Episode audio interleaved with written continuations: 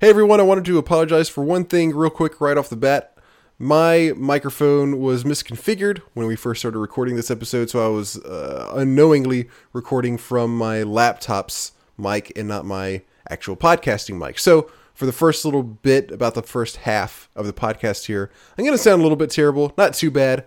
Uh, it'll get better later on in the episode. Sorry about that, and thanks for listening.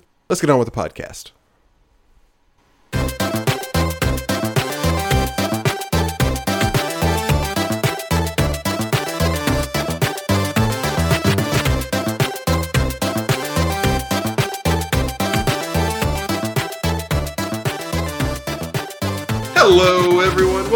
Classic Gaming Podcast. I'm Robert Ring. With me are both people this time Blake Corey Hey, hey. and Jay Totaro. Hi, I checked it out last second. You checked it out last second? Chickened out. Oh, okay. Oh. I all right. You meant about that thing. Okay. This I I didn't know is when you were planning on doing it. Ah, So. this is uh, uh March 3rd, 2017. it's already March, dude. Like that's insane. 77. Dude, this game. Oh my god, this year is so stupid for games. Time is going too fast. I know. I'm actually kind of scared. Like how fast it's going right now. Uh, yeah. How about Nice contribution. speed? Uh, yep. Yep. I I agree. might- there- there's a lot of games. Yep, you are not wrong. Video games are fun. Oh, okay. Hey, I gotta I gotta say this because uh, our old buddy Jeffrey Wachter. I put this. I said this joke on Twitter, and he said that you should have saved this for the podcast. So I decided that I would say it on the podcast. You ready? I came up with a joke uh, like the other day. Oh God! Oh god. god, no. Did you hear about the girl whose butt fell off? No. It was a disaster. Oh, I get it. It's a pun. Yeah. It's funny, Robert. I like it. I saw That's the. very punny. Oh shit! Also, I'm famous for the third time. You guys may have heard. Whoa, whoa, whoa, whoa. I was like, we're the first two times. Hello. First one was when I wrote two books. You wrote a book. The second time was you. when I started a world famous podcast. The third My dad's one, gonna listen to our podcast. huh? My dad's probably gonna listen to our podcast. Oh shit! Is that good or bad? I don't know. We'll see. okay. I'll let you know. Hey I'll let you know if I dad. still have a father. Hey Jay's dad. I wasn't. Yeah, yeah. He was the one who influenced me, not the other way around. Hey, Jay's dad, you should have heard the conversation we had before we went live. I don't remember which one you're talking about. Oh yeah, Oh, that was surprising. My dad would love me no matter what, Blake. that's Uh, good. Because you would have some explaining to do. spot. Uh, Some explaining to do. So, uh, Danny O'Dwyer, I've talked about a couple times. He uh, is a docu. Is a, he's a guy who makes documentaries, like sh- kind of like short, shortish documentaries on uh, uh, like video game type stuff. He just started doing this. He's, it's uh, called Noclip, is the website that he runs, and he started doing it this year. He's he's like been like a games journalist for a while, and this year he started up a thing called Noclip, where he where he films developers and that kind of stuff. And uh, I am uh, one of his uh, Patreons for his like Patreon thing. It's, it's entirely Patreon funded. He doesn't do any ads or anything like that. And so uh, he sent out uh, something to like all of the of the patrons, and it was like, "Hey, I'm doing a uh, video on like old like this is something that we've talked about a lot, like old rumors like for video games. Like, Oh, yeah. oh yeah, if you do this and this will happen."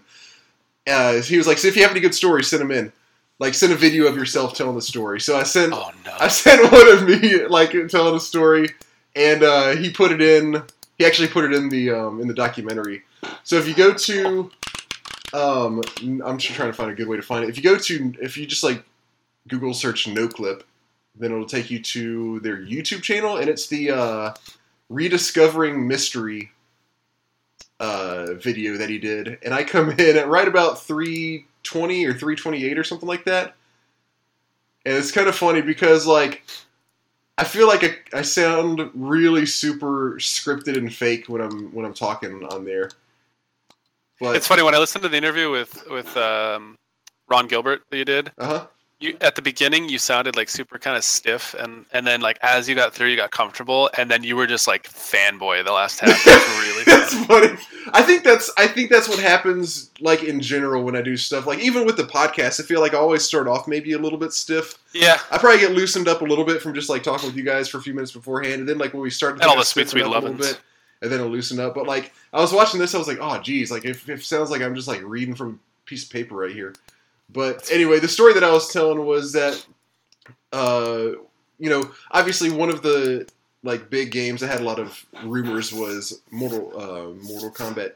Oh, all yeah. the Mortal Kombat's, but this one was for Mortal Kombat 2 specifically. And there was a rumor that you could unlock Kano and Sonya because they're not selectable characters in that one, but they were in the first one, but they're not in the second one. But in the second one, they're like on one level, they're like in the background chained up. And uh, oh that's funny. one of my friends, like, I really think he thought that he actually thought that he saw this because he used to like get upset all the time that he didn't write down how to do it. He said he was in the arcade and some guy in the arcade showed him how to unlock them. And he was like, "Yeah, he like did something. I don't remember what because he was like, I, I wasn't paying attention because like I was like, well, if this guy knows it, then then for sure it's going to be in all the magazines. So like, uh, he said like he said the guy did something, and it took him to a platforming level in outer space. And then he got to the end of the level, then he unlocked uh, Kano and Sonya, and you could play as him. Jesus, what kind of drugs was he on? I know, but like I honestly think he really believed it because like every once in a while he'd just be like, "Oh, I really wish I had written that down." But anyway, So so that was the story. That was the story that I told on there. It's on uh, the Noclip thing if you want to check it out. Cool. Uh, anything? What's, what's going on with you guys? I think we all know what the big announcement. that? What's that? Top. The I'm big if there's anything else going on that's interesting. the Lego Batman movie. I saw that.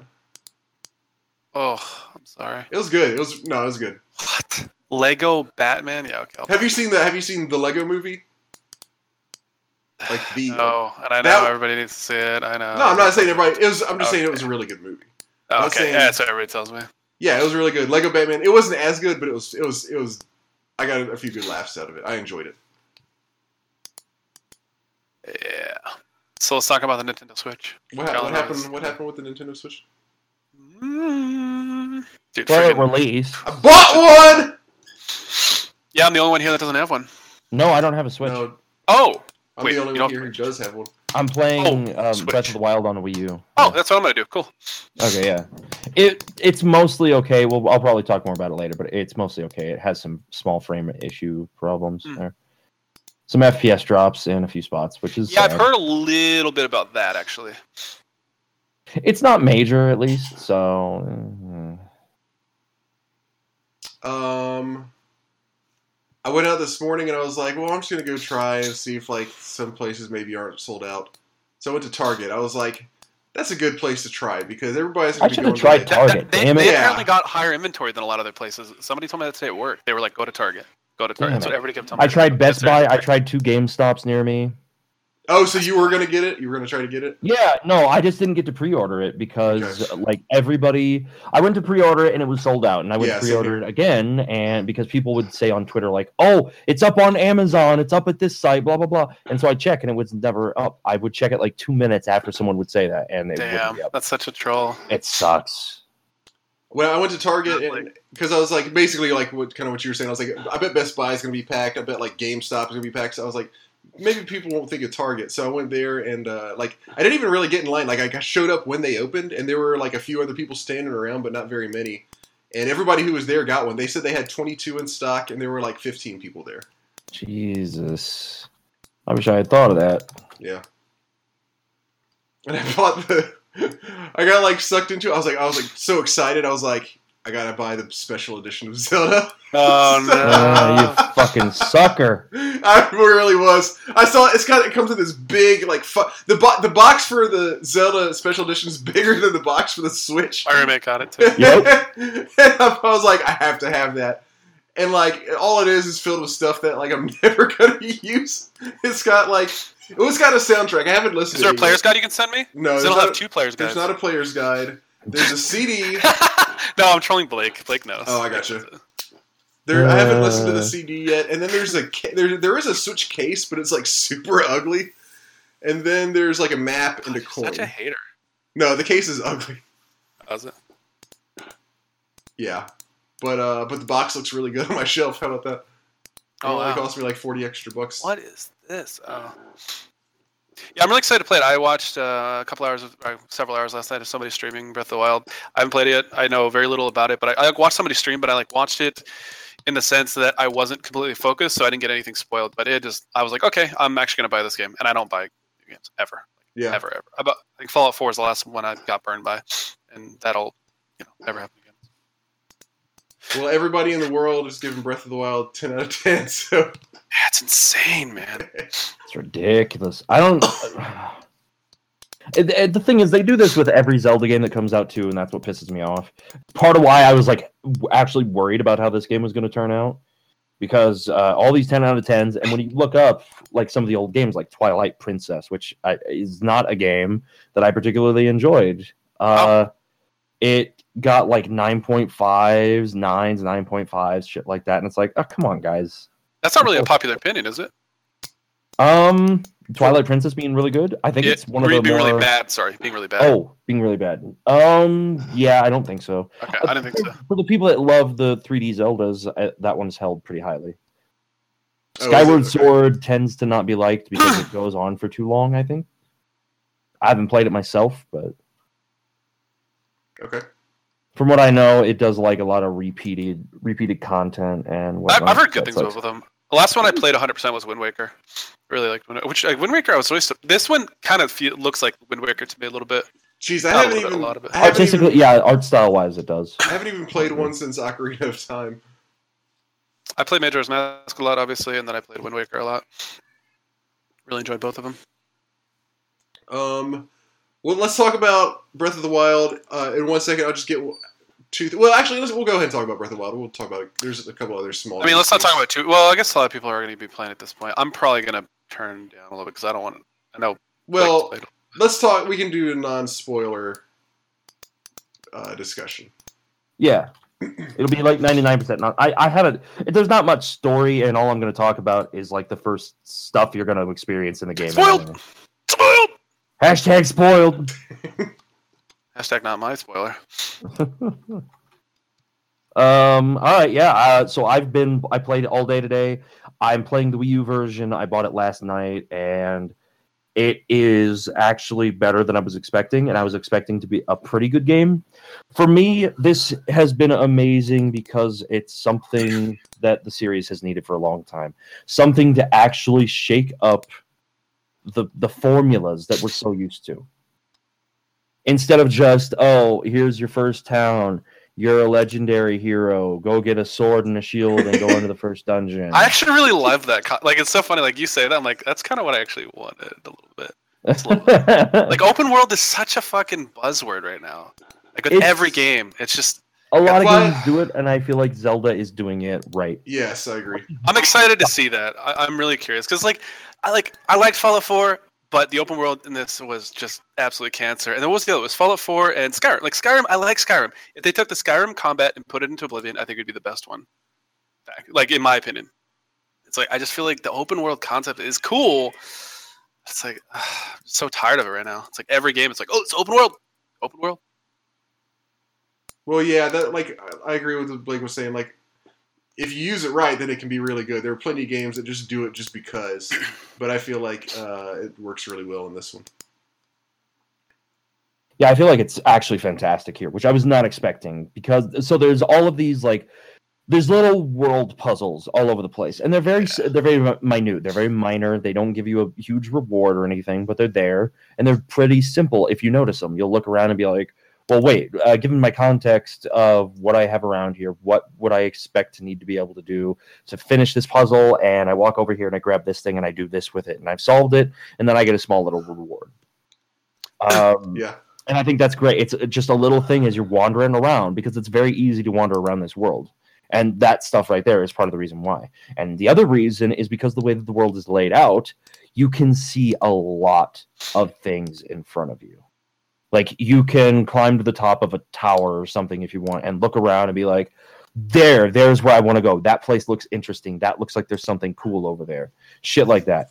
And it's just fun to go exploring it's it's not even like the reward of finding something great somewhere. It's just the reward of oh that looks cool. I wonder what's over there. Oh that's I bet there's some neat thing that I can fight there. Oh the shit these guys are super high level. I should wait a little while and then come back here later on. Little things like that, and it's just so much fun. There's just so many little nuggets. And also, uh, I feel like as you're going from one place to another, you come across just like little things in the landscape that are just cool. Like again, like you said, like nothing, not like huge, like awesome weapons or anything really, but you'll come across just play like a little, like some ruins or like a little pit of some sort. You're like, oh, this is this is a neat place. I'm gonna kind of like look around here for a little bit. Yeah. You guys are making me want to play. you should, are you going to have time after the podcast tonight? Hundred percent. I'm going hiking tomorrow, but other than that, I'm not really doing anything. All right. Yeah. No, you should definitely play it tonight.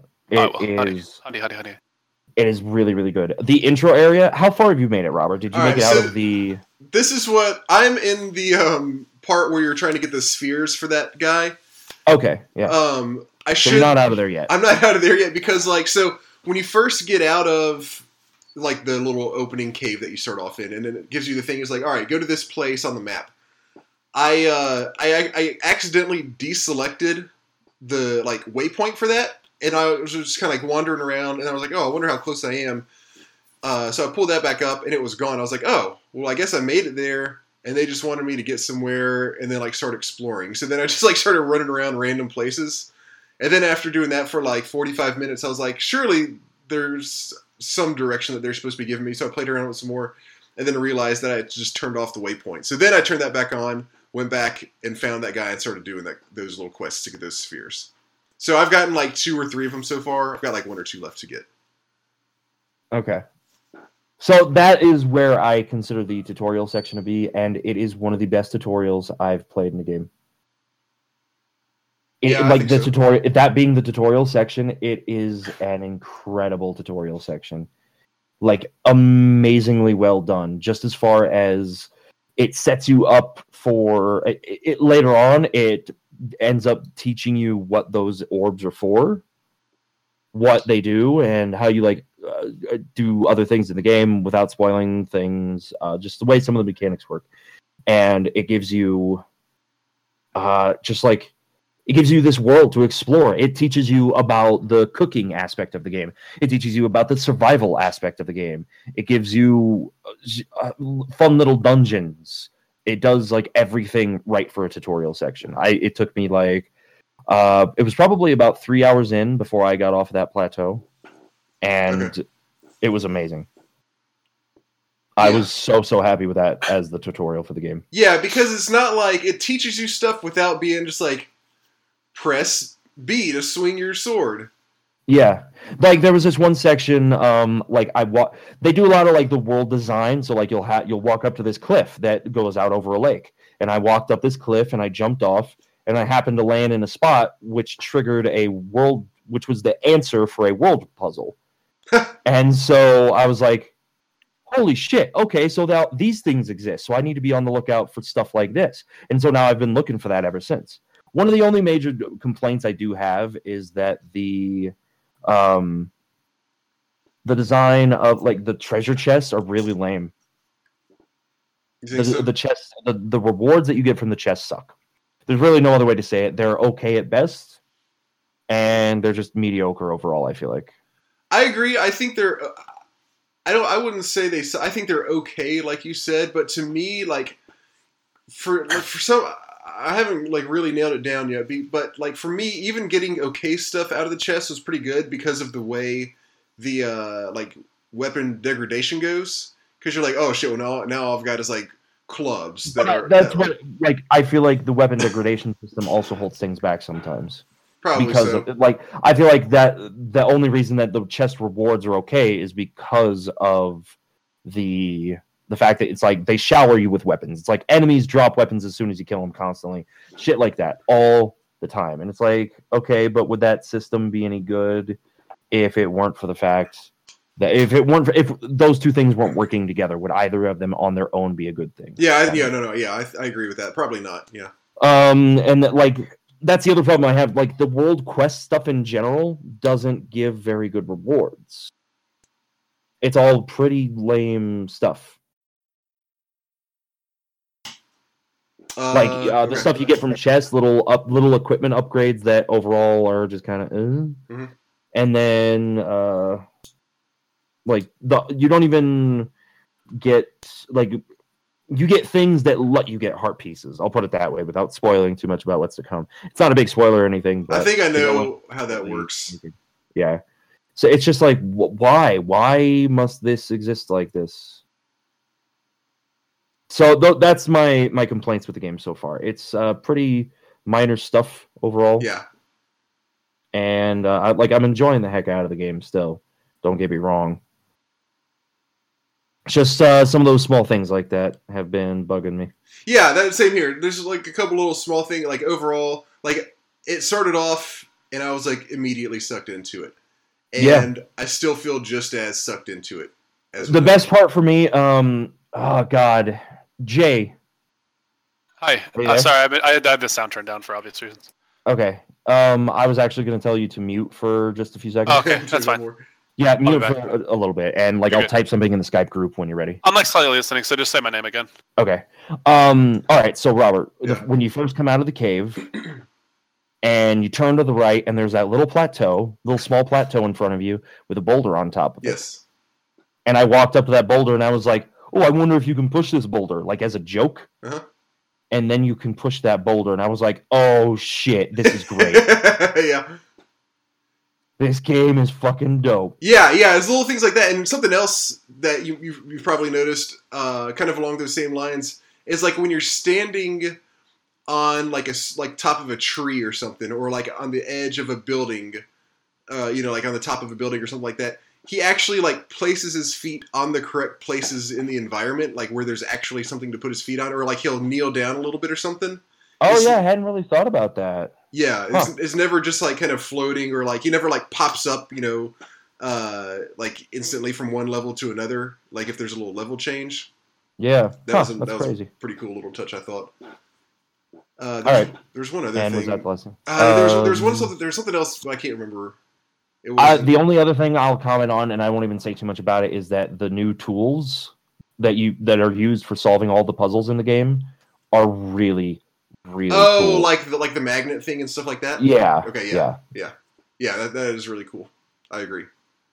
Uh, I, one one thing. Okay, I, this is what I was going to say. One uh, minor complaint of mine is with the uh, the weapons. When like you find like say you find a chest and it's got a good weapon, Mm. and then but your weapon inventory is filled up because you can only hold like six or seven things at a time, all of which give you like you can sw- you can swing like eight times. So you Yeah. get like every single time you find a chest, first you have to go into your inventory, drop something, then go back out of it, and then open the chest again to get whatever. yeah. That can be annoying. But It like doesn't you said, bother me much just because uh, like the it's the very small inventory. That's what bothers me there. yeah, yeah, and again, you know, minor complaint. I'm I'm really really happy with it overall. Yeah. Um, and then to kind of compare some of the stuff to the older games, uh, like I, I did play through Twilight Princess HD mostly recently. Uh, I'll probably talk about that in a second too. And uh, like I went to it, and one of the things I have not liked about a lot of the 3D Zeldas for a very long time is that it's the same game with a very small change and shit like oh now you get to turn transform into a dog. And it's like i don't care. I don't want to be a wolf. Please give me a good get, update your puzzles. Do something new with the puzzles please. That's all i'm asking for. Yeah. and it's uh like twilight princess hd did a lot of the same puzzles. It's Okay. you get the bow. Congratulations. Shoot something in its eyeball to advance through this dungeon. Shit like that over and over and over and uh, um we don't have that at that much in in breath of the wild the Yeah. puzzles in there are because it's like a lot of new tools Yeah, that yeah, actually are like new and updated that we have not seen a lot of until like this game. It's actually very interesting, and especially because you're not sitting there and it's like you go into one dungeon and then you're in there for the next hour or two hours. And I'm looking at you, Twilight Princess HD, and pr- I think the same thing is probably true of even like Ocarina of Time and all of the other 3D Zeldas, where it's like you're in this one dungeon for an hour, for two hours, and you're using the same new tool that you got for at least half of the time. you're in there. Oh, like- yeah. You're just like, okay, I get it. It's a fucking boomerang. I can throw it to make it, to pull something towards me from far away. uh-huh. I get it. And so this game does not suffer that like long burnout so far. Yeah, yeah. The puzzle you'll go into uh like a new puzzle area and it's like, "Oh, oh okay. I see. I've got to do I've got to bring out this tool again." And then you spend 5 or 10 minutes on that puzzle and then you're out, you're done. You're on to the next area. You're exploring the world again. Right. It doesn't do any more than it has to to show you how to use it. Like with like the Yeah. the magnet and stuff like that. It's like, okay, you can do this, you can do that. You figured out. All right, good. You're good. You're good to go. Yeah. It's like you'll use the magnet in a dungeon and then you go out, you explore the world again, you're doing the big open world thing, you're you're looking around and shit, and then uh then you get to the next dungeon and you're using another one of the new tools instead of using the uh the magnet again. It's just it's Yeah. like it's really good design for what Zelda is, and I really like that. Yep. Me too. Oh, I, I will say, uh, not Zelda related necessarily, but with the Switch, there was. Uh, I'm sure you've heard people talking about the left controller desyncing for like a Yeah, there was a, there was a there. patch for that day one, right? Uh, I'm not. You know, actually, I don't know because I will say I did experience that, but I also didn't patch right away. Oh, okay, maybe that's it. So I'm I, yeah, sure. because I think there was supposed to be a day one patch that addresses that. yeah, uh, that's a good. That's a good question. I'm not sure if I've had any of that since I updated it or not. But like, I definitely did experience. It, wasn't anything game breaking, but I definitely like it was definitely noticeable a few times. Hmm. Um, but yeah, actually, actually, I'm really interested in testing it out some more since I've updated. Uh, I'll, I'll I'll I'll bring an update next time. All right, sounds good. And 1-2-Switch is all right. I'm surprised you would even give it that much praise. it's fun, but it's yeah. like was it sixty dollars fun? well, it was fifty dollars. Oh, oh, okay. Well then, never fucking mind. Let me rush out and suck that It's game's not- dick right now. It's not fifty dollars. It's like twenty dollars fun. Yeah, that's about what I expected. Um, and then Jay, we're done with the the spoiler stuff. Cool. Um, so I wanted to I wanted to talk about Twilight Princess some more since uh, I started to get into it, and I definitely want to have you. Wait, is this in your on- game for the for this episode? Yes. Okay. I- it's my game. It, it's um. It came out in 2006. Wait, hold uh, on, hold on, so- real quick. Let me let me go back to two news things that I forgot. to Oh. do real Oh. quick. Okay. Uh, real quick, Thimbleweed Park, uh, which I've been jerking off about for like the past two years, made by Ron Gilbert and Gary Winnick, who Who? are famous for Monkey Island uh, and plenty of other stuff. Uh, Lucky? That game, a point and click in the classic style, it's, it has a release date now. It's coming out March 30th. Uh, I think their Cool. goal was for it to come out like late last year, so they they're a little bit behind schedule, but it's coming out March 30th. Super excited about that. Also, uh, real quick on GOG, uh, a sort of I don't remember if it's technically a point and click or if it's just very much like a point and click because when I bought this game, I had it on Sega CD, but The Adventures of Willie Beamish just came out on GOG. I think yes, it was either today or yesterday.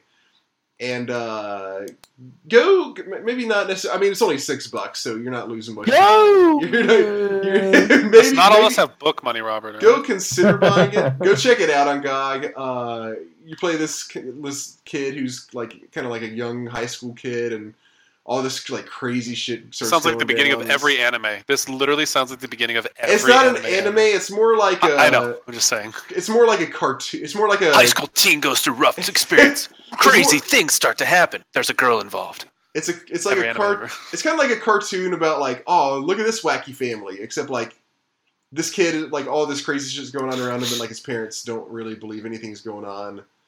Uh, but like, all I remember is this one part where uh, my babysitter turned into a vampire bat and started chasing me around the house, and it kind of scared me. It's not. It's not. It's not a scary game, but like Yeah. when I was little, like that part kind of scared me. Anyway, that's all I got for news. Blake. feel free to talk. Um, actually, I was gonna say Um, Go- GOG. okay. By the way, I think GOG is is uh, teamed up with Steam because every time I log into my GOG account, it asks me why I'm logging in from a new device and asks me to give them a code because my last login was not from here. I think you have something wrong with your like No. IP address or something. It's, I have a, no, I don't have a static IP, but it's not doesn't, doesn't matter. Anyways, God, ahead, Blake, son. Blake, What? Sorry, I got distracted. oh, that's okay. Um, Twilight Princess HD.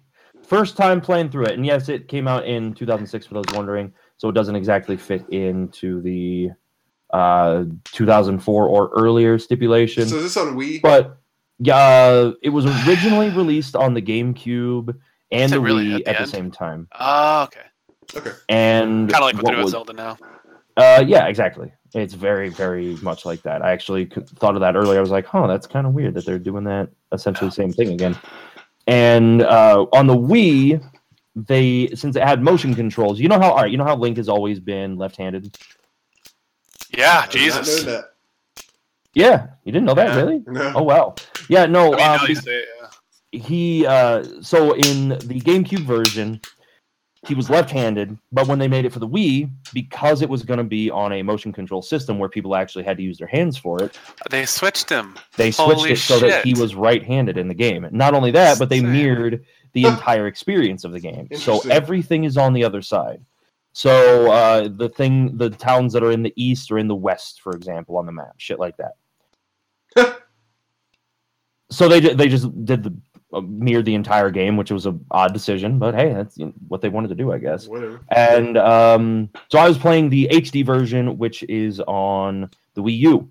It's a graphically up, uh, tuned up version that uses the uh, the Wii. I, wait, no, he's left-handed in this one.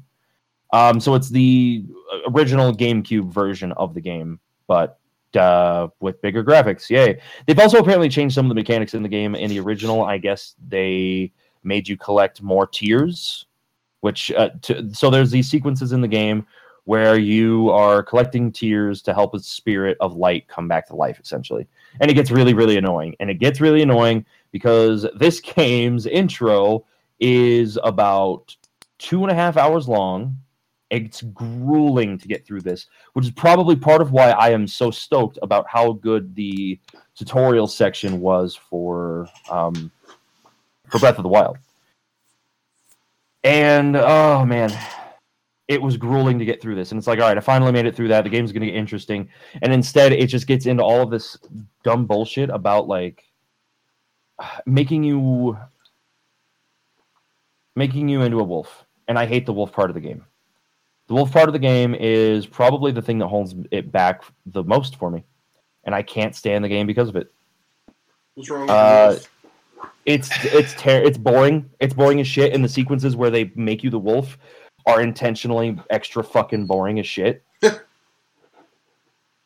It's yeah, I, I remember not. I, I remember I thought it was really cool for a little while. Like the first couple times I played it, and I was like, eh, don't really want to play the wolf anymore. Well, like, what do you do differently? Like, what do you do when you're the wolf? well, you run around as a wolf, and Midna is really annoying. You know how everybody hates Navi? Uh, Midna in this game is your helper for this one, and the the game does like the 3D Zelda staple of holding your hand way too fucking much.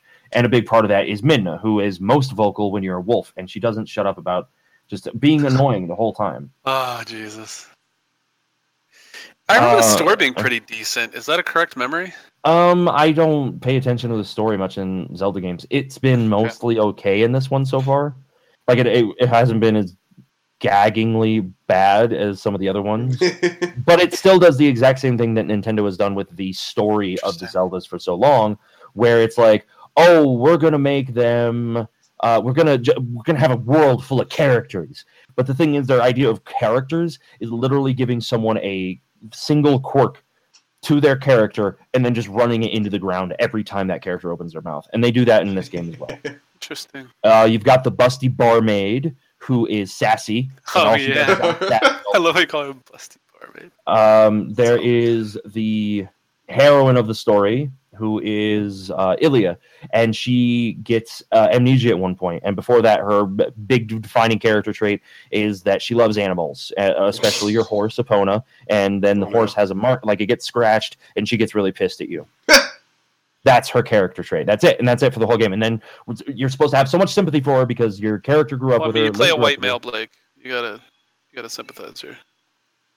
Sorry. Um, it's fuck. It's just the same thing that they've done with Zel- every Zelda 3D Zelda game, and it's w- the reason I hate them is Hmm. because they try to push these stories and they they develop all these characters like Tingle, and it's oh, like you, these these characters are bad. There's nothing redeemable Tingle about them. cancer.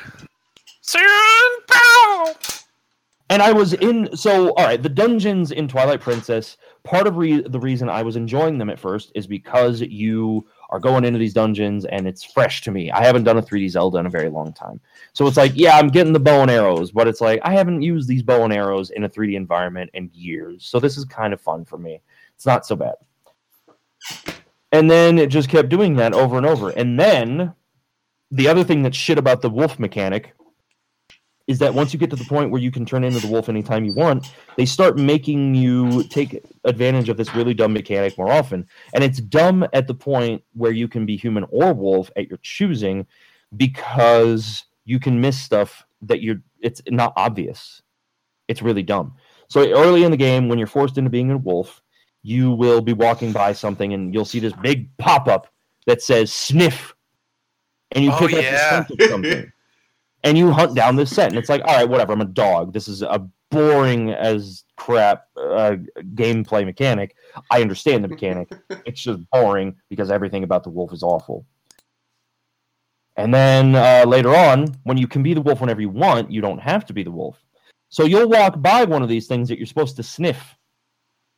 And you're just supposed to know it because, oh, there's mist coming off of it, even when you're in human form. And it's like, it has been 10 fucking hours since I had to last sniff a scent in this game. And this wasn't me dicking around a lot. This was 10 hours of me being like, all right, I'm going to sit down and I'm going to get through this game like as fast as I can. I don't want to waste a bunch of time on extra bull stuff, bullshit, so I'm just going to go. And it was 10 hours later where we got to sniff a new scent and we were supposed to to continue the dungeon. Not only that, but sniffing that scent literally did nothing that I hadn't already tried. I had to sniff that scent to go dig somewhere else in the level when I had already tried to dig in a different spot in the level. Absolutely the fucking stupid. So that upset the crap out of me. That, and then that reminds me um, of like in point and click adventure games where it won't let you pick up an item because like for like because they don't want you- to the right NPC Yeah. and shit. Yeah, Yeah. just stupid stuff like that. So then you go from that, and then you go into a dungeon. Uh, I really wish uh, Jay hadn't just AFK'd for Hi. a second. Oh, all right, you are back. Um, so wanna the next dungeon, you've played Twilight Princess HD, you said, right? Yeah, but it's. I played the original one when it first came out, and it's been Yeah, a very long time. Very long time. Okay. Um, do you remember the dungeon with where the yet it's the Yeti's house, the Sasquatch's Oh. Jesus, no. Okay. it's dumb. You go into the house, you're looking for these pieces of a mirror, and you talk to somebody in there. Uh, you talk to the, the big male Yeti, and then you skateboard down, you uh, snowboard, excuse me, all the way down to the dungeon, which is their house. And then you go in, and his wife or his girlfriend, whatever she is, is sick.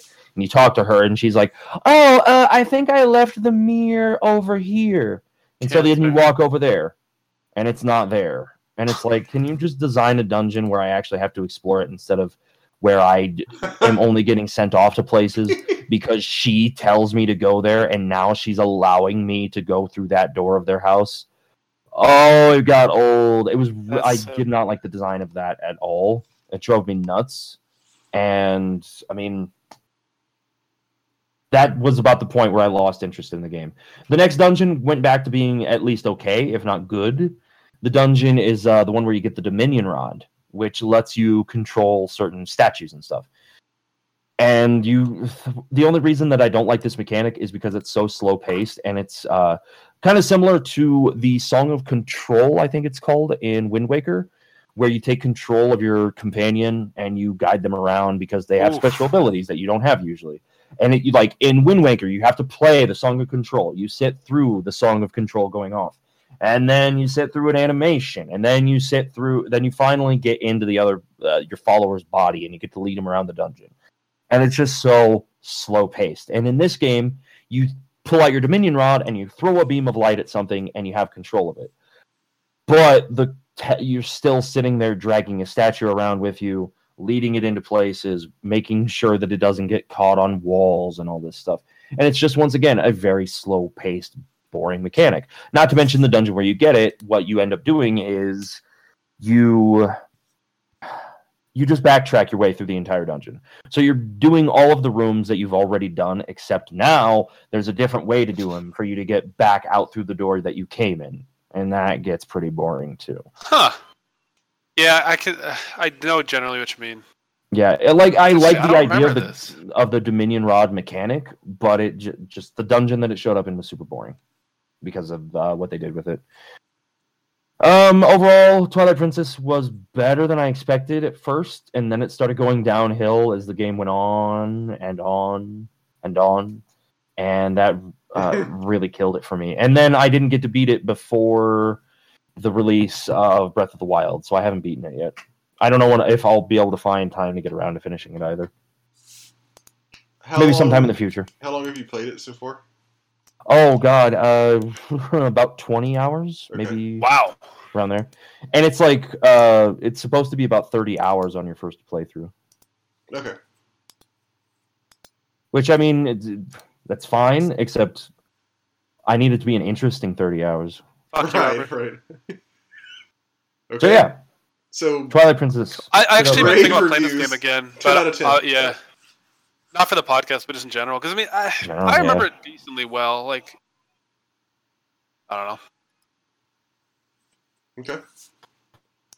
Uh, And I mean, just to like compare it so far to what I've played of uh, Breath of the Wild, I am in love with Breath of the Wild because it's not thrusting you into the exact same puzzle solving situations that we've seen so many times before. And uh, like that's all that I need basically. I, it's all I wanted. And we've got new tools for puzzles. We've got all this new shit, and it's wonderful. Compared to Twilight Princess HD, which was the exact problem I have had with 3D Zeldas forever. Because it's the same game with a new skin and one new toy maybe thrown in. That's kind of cool. Oh there was one other really cool toy that they introduced. Uh, it's the thing that turns the game into like you sit on top on a top with blades on the side and wait, it's, wait. Which uh. This is in Twilight like Princess. Beyblade. This was in Twilight Princess, yeah. Okay. And it- basically, you ride a Beyblade around, and it's kind of So cool. it's It's time to rip. Let it rip. Let it rip. That's what it was. Sorry. Yeah, Sorry. I only know it because people in my chat were saying it as soon as I picked it up. Lisa says it all the time. eh? That's what he says when he It's- turns it on. No, In the anime. it's a link. Oh, oh, oh, okay. Come on. And Link doesn't say shit. That's from the anime. or the Yeah, cartoon that's from the anime. Beyblade anime, Okay. which has no relation to Zelda, but it's like the tool Eh, that you you, get in know. Twilight Princess is basically the same thing. uh, it's like it was a cool little mechanic. the The game had a few new things that it did, like that Beyblade, and then um, like the Dominion Rod wasn't bad, except the dungeon. It's just it was just a very slow paced kind of item, and I feel like there was one other item in the game that was kind of cool. Uh, let me look this up really quick because I want to be sure I'm on, on this. Um, items in Twilight Princess. Let's see if this has it. Because there were a few times where the game was semi interesting. Oh, maybe it was the ice dungeon that I was thinking of. Uh, let me double check here. Oh, they changed the hook shot to the claw shot because that's so new and interesting. Um, you Wasn't get the it ball in. In, Wasn't Wind Waker the one with the rope with the claw on it too? I'm Yes. trying to remember. Yeah, it was, yeah. So you twirl the rope around and then chuck it. And it's like, oh yeah, I this is so game. different. Let's play that game again. Uh, then you get the ball and chain, which was a new item at least. You j- swing a giant ball above your head and then throw it at enemies, so it's kind of cool. And they changed up the boomerang so that it also creates a gust of wind, and that plays a mechanic in the dungeon. You get it, but it's not, man. like- I vaguely it's not that big of a deal because you throw it and then all it does is it essentially hits a target and then makes the target spin around. And you could easily accomplish that with a plain boomerang too. I feel like so. It's it's just it's like flavor. That's all it is. okay. Excuse me. So yeah. So ten out of ten, just like Breath of the Wild. Oh yeah, absolutely. Kill me. Kick me in the crotch. Amazing. I volunteer Right after I take the player's guide from you. Jay's gonna do it with his new bow and arrow. Yeah, that's true, dude. Oh, I'm so excited. Wait, what? I bought a bow off Amazon, like a uh, fucking recurve bow. Who do you think you are, Zelda? Uh, in honor of the new Zelda game. Man, somebody what else the hell is happening in the background? Lisa. Who is She's being murdered? He just, shot, he just shot somebody with she, his bow. That's her laugh. That is her laugh. I'll have you know. She thinks it's funny that you shot her with the listen bow. Listen to that. Listen to that. Good gosh. I think she thought my Zelda joke was real hilarious. She thinks it's really funny. She thinks you're really funny. No, she probably heard my, my disaster joke. She's hot for the dick. I get it. It wow. Okay, I'm used to it. All right, Jay, why don't you go next? Sure. So I thought I talked about this game in the podcast. So I was going to talk about one game that I know I've talked about in the podcast recently, and then another one that I thought. Maybe I'll go next. No, no, no. This is a, no. These are both. no, I'm really good saying when the Well, other people in your background. Oh, figure ah, they'll color. quiet down. Okay. Ignore them. All They're, right, all right. yeah, they're they're second class. Okay, so I'm going to talk about two games. Uh, I'm briefly going to talk about the first one, which uh, so the last week and a half, I took a break from playing Earthbound. Jesus, she's loud. if it gets too bad, let me know. If it's like really bad, let me Know. Okay. Um, so I played Earthbound quite a bit more. I you want to talk a about it break after. from Earthbound? Well, let me finish. Jesus. Oh my God. I, you and Lisa both interrupted me. I can't do this. Um, these work conditions are unreasonable. So, uh, by the way, once I uh, we're moving at the end of the year, and I'm going to have a, a separate room to do podcast in. So it's Sweet. probably in And November. soundproof, Soundproof? right? I'm actually going to because I'm actually going to start commentating a little bit again. So I'm going to have a room that's like built to oh shit. to be good for sound. Uh, so the first one, I, I, so I've uh, been playing a lot of multiplayer games for the GameCube, uh, specific because my brother and cool. I were like, oh, I really want to play some some old school games, and we were talking about specific games. Uh, so uh, my brother and a couple other people came over. We were playing four player Gauntlet Dark, Dark Legacy. That was the first game we played. wow. I talked about Gauntlet recently, but holy shit, this game is so much better Is with it? four people. It's so fun.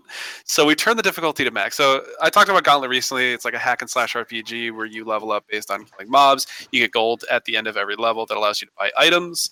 Uh, the game is an absolute button masher. You have ultimates that do different things. You know, board or uh, wipes on the screen, different things like that.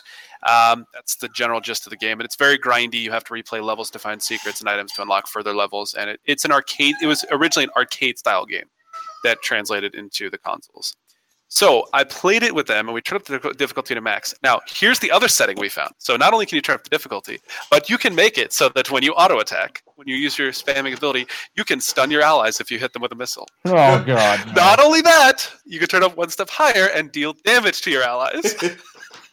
So Oh, we and, and, and here's the other thing there are chests throughout the entire game and the chests usually have things from gold to items that can heal you to items that you can use to damage other opponents to bombs and the bombs just explode and damage everybody on the chest if our rule at the very beginning was if you get a key and you open a chest with that key you get what's in that chest about 15 minutes in it turned into Yep. whoever fucking gets what's in that chest gets whatever's in that fucking chest and we would just stun lock each other and go for the chest and that was just degeneration. We were just running at each other. Half the time, we weren't even paying attention to the mobs. It's like watching the new season Mhm. of The Walking Dead.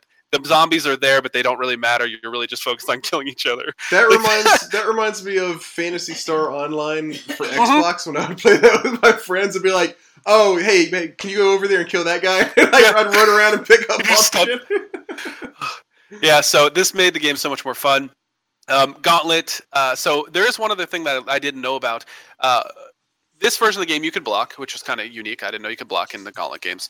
Uh, second one is you have a group special. So my little brother is playing the archer, and if I walked up to him and used my ultimate, I would actually pick him up and spin him around my head, and he would shoot his arrow. He would shoot his bow all around. And here's the best part: if he would open a chest, I would do that to disable him, so that I could get whatever was in the chest. So we would just piss away ults and just we had a lot of fun. We played probably honestly, I've probably played 14 hours in the last like five. Oh months. man, We've played so much and it's been very fun. I played solo. Solo was very fun. I zoned out and played for like four or five hours the other day and just progressed to the game. And it, it's just it's a classic game, man. It's an arcade style, really, really fun game. And I can't recommend this game. Like if you have if you need a good old school, it, it's a great game that you can just shoot the shit to, play, you know, pay attention partially and just have fun. And people who suck at video games, great game. There's only two buttons and you just mash your way through it. Very fun. Good variety of characters. Um, just, just a really fun game. we should. So that was Gauntlet. Played Gauntlet a lot. The other game I played was Super Monkey Ball 2, which I thought I had talked about on here before, but I looked through the list and I didn't see it listed.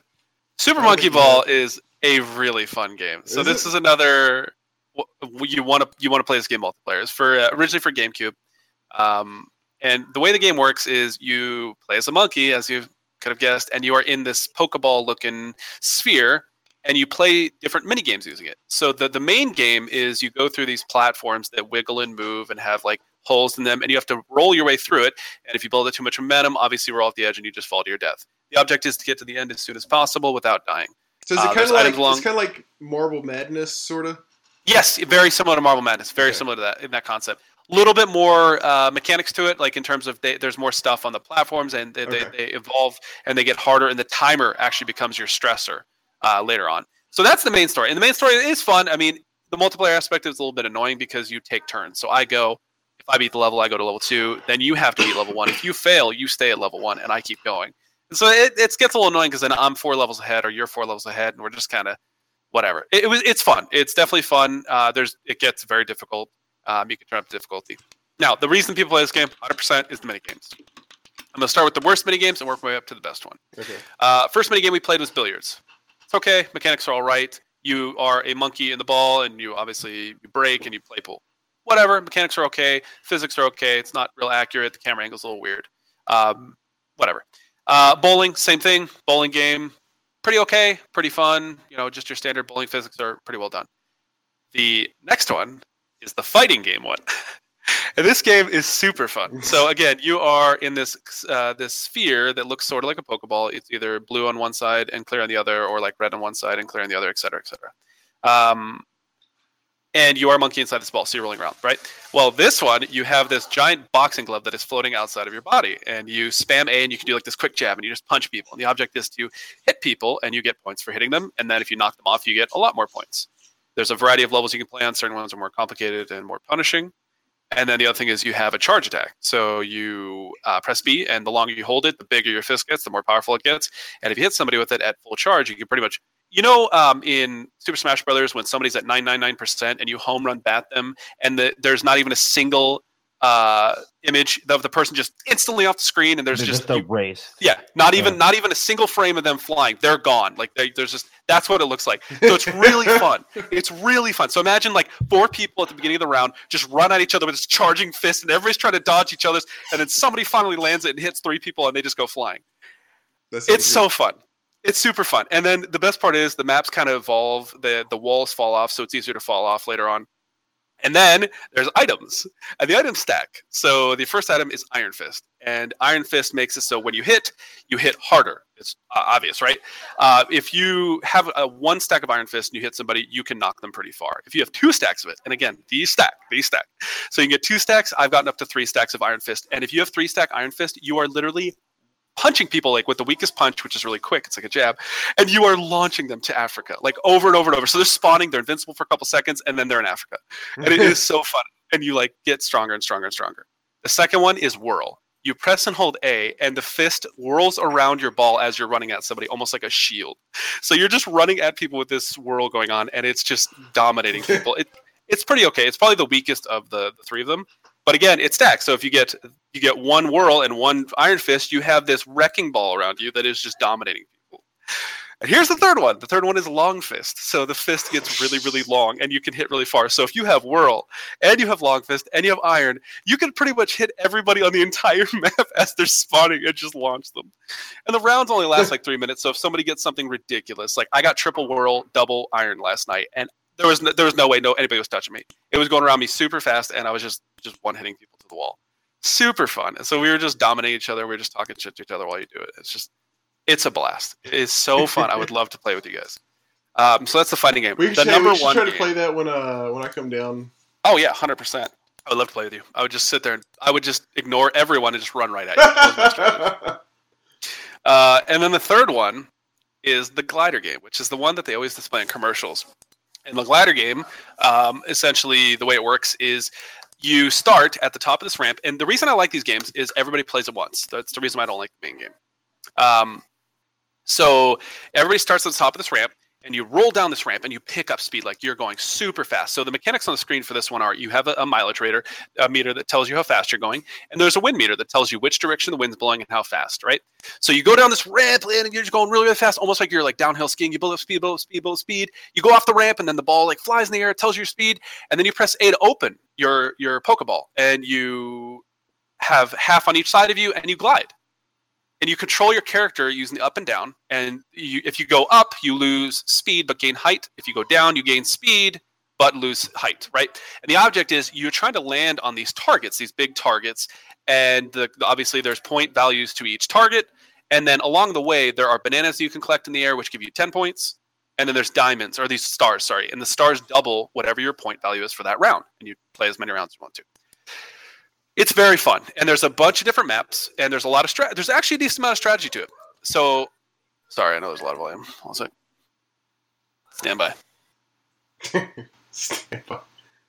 Red leader standing by. lisa found a mosquito eater on the door and she's freaking out. Mosquito eater? yeah they're like big ass mosquitoes. They're pretty terrifying. Is it they eat other mosquitoes? they eat mosquitoes. They aren't mosquitoes. They look like them though. Huh. get you some knowledge uh so the continue on. So again, you go off the ramp, you you're in the air, you open your Pokeball, you have wings, and you glide. And so like the first level, for instance, has three uh, three landing zones. The first one has decent point totals. The uh, lower values are obviously bigger, and then if you get to the very middle, it's the highest point total. But then there's two more islands after that, and they're pretty far. Like the second one, most people are like, oh, I can make it there pretty easily. Nope, most people actually fail to make it the second one. And if you don't make it to the to the landing zone, you just crash in the water and drown, and you drown the monkey. And the best part is you can drown the monkey by landing in it. And then uh, when you land in the water, you can close the Pokeball and just keep water in the Pokeball and just fucking drown this monkey. Really, really, it gets pretty the dark. Um, so there's some other, other other strategies to it. So as you're going down the ramp, so you're playing with four people, right? You can just derail somebody. So if, if, you're on the left side of the ramp, right, and the wind's blowing to the right, you got to be careful because you can get the wind actually does affect it, it affects a lot of things. So you got to pay attention to it. If you're on the left side of the ramp and the wind's hitting, you can actually fly off early because of it. So if somebody's in the second lane, they could just bump into you and knock you off, and you just completely lose the beginning. It, it- so there's just really BM stuff you can do to people. Uh, being at first is obviously really nice because you get all the bananas and items because once you grab them, they're gone. The only problem is, and I did this to somebody last night, is if you land first, somebody else can go, oh, fuck Robert, and they can just land right into you and knock you off the edge and you, you sink and then they just get points. So there's all this really fun BM stuff. The other items you can get in the air is one is a rock and the other one is a magnet. The rock works like this as you hit the ground, you bounce a couple times and then you stop. Instead of like if you're coming in hot, like really fast, and you hit, you probably will just splash into the water. Magnet, wherever you land, that you stick no matter what. You just stick exactly where you land. So there's a lot of strategy to this, and it's very, very fun. And it's fun to talk shit to people uh, as you're doing it against a multiplayer game.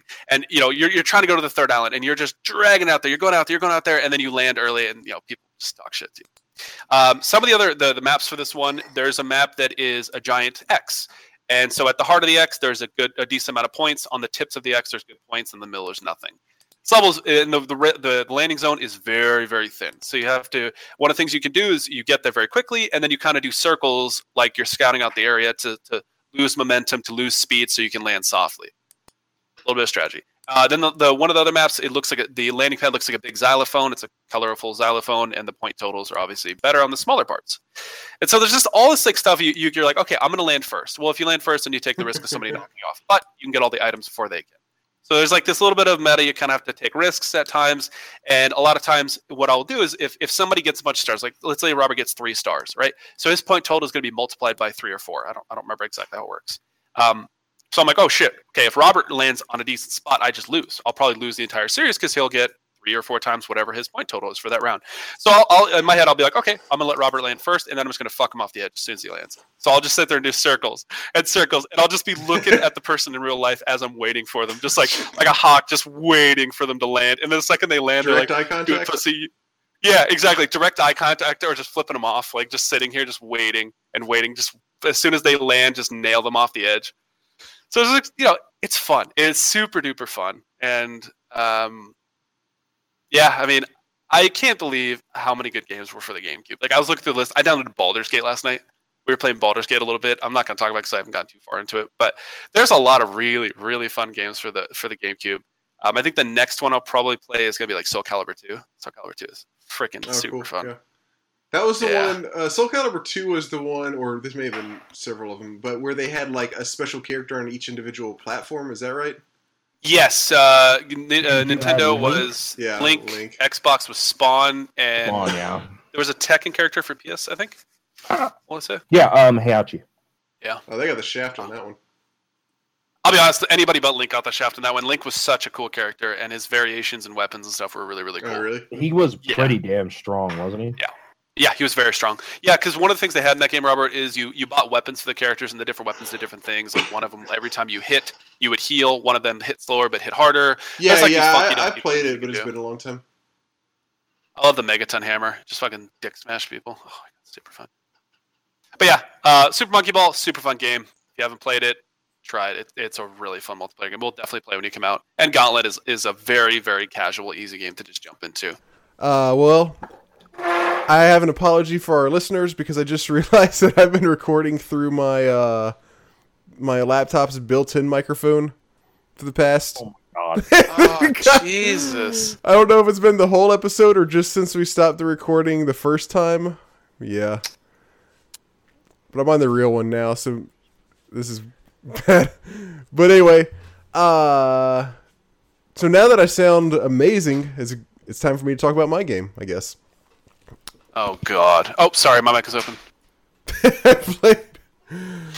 Thank thank you to Jeffrey Wachter, longtime fan of the now? podcast. He sent me a copy of Beyond Good and Evil for PlayStation 2, Oh, and I finished that finally for this episode. wow. Is it a shorter game? Uh, yeah, it's it's not nearly as long as I thought it was going to be. It's about 12 hours. I thought it was going to be like 20, maybe 30, but no, it's it's it's a solid 12. Uh, which which I feel like was like a good amount of time for this game. Cool. Um, so this was for well, it came out on basically everything: PS2, Xbox, GameCube, PC, 2003, and it's an action adventure game. I've heard lots and I've heard like basically universal praise for this. Uh, action adventure game. It takes place in the future. You play as a character who lives on a small, kind of like a small island uh, at some lighthouse with some other people.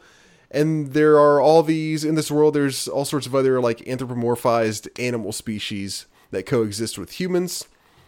Uh, your character is a girl named Jade. Your parents uh, died a long time ago. You're the guy who, like, you're old enough to take care of yourself now, but your guardian or the the guy who sort of raised you is still is, still around. He's a pig guy named uh, Pey'j, and there's also like rhinos, like rhino people, and like sharks, and kind of more, just a couple more kind of like alien-y guys and stuff like that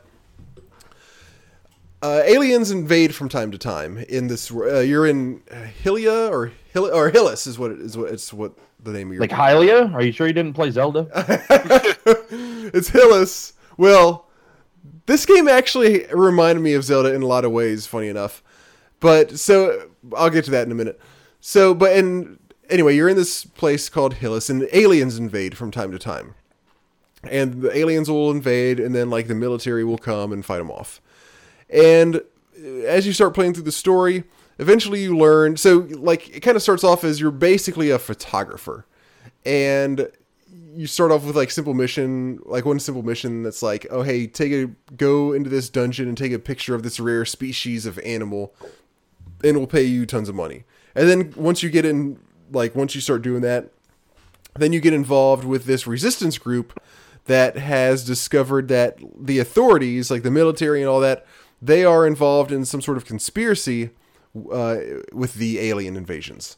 So you join the resistance group, and you're kind of now like the the the goal of the game pretty much is to prove that, uh, like basically get photographic evidence that the government is involved with these aliens so that you can kind of like warn the whole world and everybody will rise up and all that kind of good stuff. Gameplay wise, it's as I said, it's an action adventure game. It's a mixture of combat, uh, sneaking, some like mild puzzle solving, some a few mini games, and it really, as I was playing it, like I kept thinking, like this really feels like a Zelda game, kind of like set in the future. Uh, Same. yeah, it's really kind of funny that we've all been talking about Zelda and I I, played this. And uh, there, there's a lot of like variety of game mechanics within the game, and I, like mostly, like I said, Ocarina of Time. I think is I'm pretty sure is the last Zelda game that I've played before now, and it kind of reminded me of that because you know there's like I don't know if there's sneaking so much in Ocarina of Time, but there's like it's not all just you know action and fighting. You got There's a few scene, scenes, was gonna say. scenes, whatever. We'll go with scenes. Scenes. There's a few scenes in Ocarina where you do have to sneak around, like uh, when you're going to meet Princess Zelda for the first time.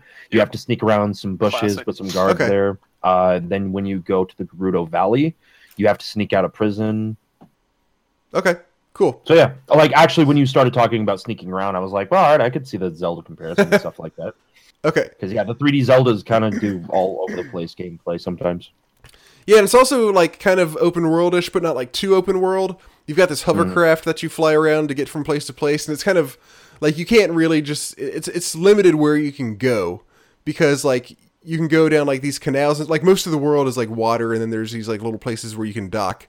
And so there's like limited places where you can ac- actually access land, but it is, you know, technically open world because you can kind of go around on your hovercraft to go wherever you want to, but it's not that big and again, there's you can only like enter land on certain parts you also have a companion for most of the game. Uh, that's that's not really similar to Zelda too much because it's like, actually somebody who comes along like and follows like right beside you most of the time and fights guys with you.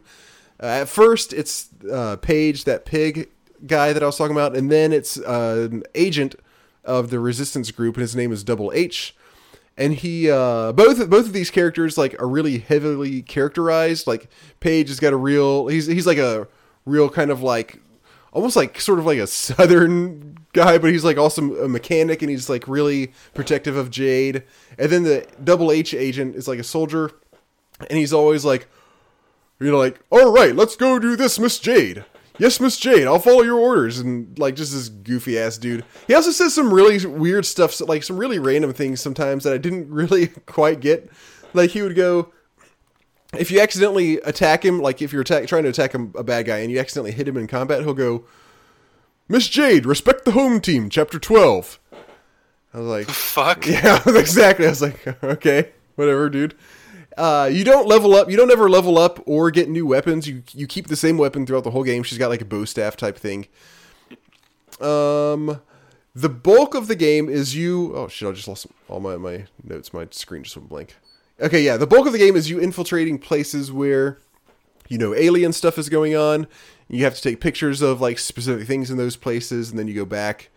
Uh, the combat is it's fairly challenging, but it never really gets hard. Actually, most of the dungeon type places, like say you go to some place and you and you know you have to like get all the way inside and take a picture or something. Like ninety percent of that is sneaking past the guards. So it's like I would almost call this a stealth game because like stealth is as far as once you're like amidst all of the bad guys, you're almost always just trying to sneak past them. Sometimes you can sneak past them, and then if you get caught, then you can just fight them. And other times, if you sneak past them, then there will be like a turret that kills you automatically.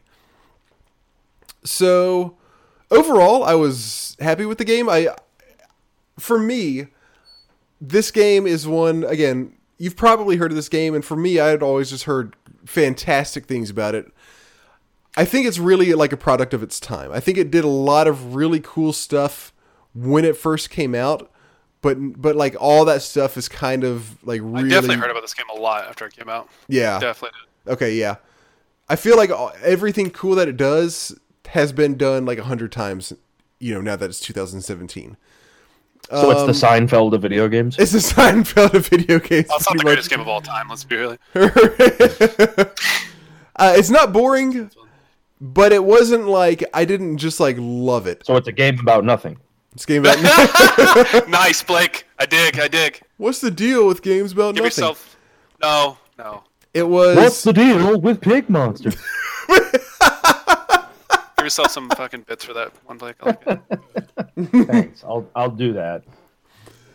it was just interesting enough for me to keep on playing through. I never got I got close to getting bored a few times where I was like, you know, there's not really a whole lot that's really drawn me in, but there was like just enough to keep me going. Uh I I never did get bored with it, but at the same time I was always like, what this isn't this doesn't feel all that special. Again, it's because it was really good at the time and a lot of the stuff just doesn't necessarily hold up right now. Uh, the I will say the ending sequence was was very strong. It was executed really well. Uh, the story overall is fairly standard. You know, I kind of gave you the rundown. There's not any huge. I mean, there are maybe a couple plot twists, nothing that you wouldn't expect. Combat is really pretty basic. The puzzles are all pretty basic. Open world exploration is all right. Uh, the, the sneaking mechanics are really basic too. You just got to make sure you're standing behind the right thing at the right time. Uh, f- the visuals for a game of this time are all really good. And I'll, I'll also say that it's, for the most part, a really well paced game. I didn't ever really feel like it was slowing down, except for there are a few walled off, sort of, I say walled off, not, not, not like actual walls, but there are a few parts where you kind of get stuck and, and you have to do a little bit of, there are these things called pearls throughout the world.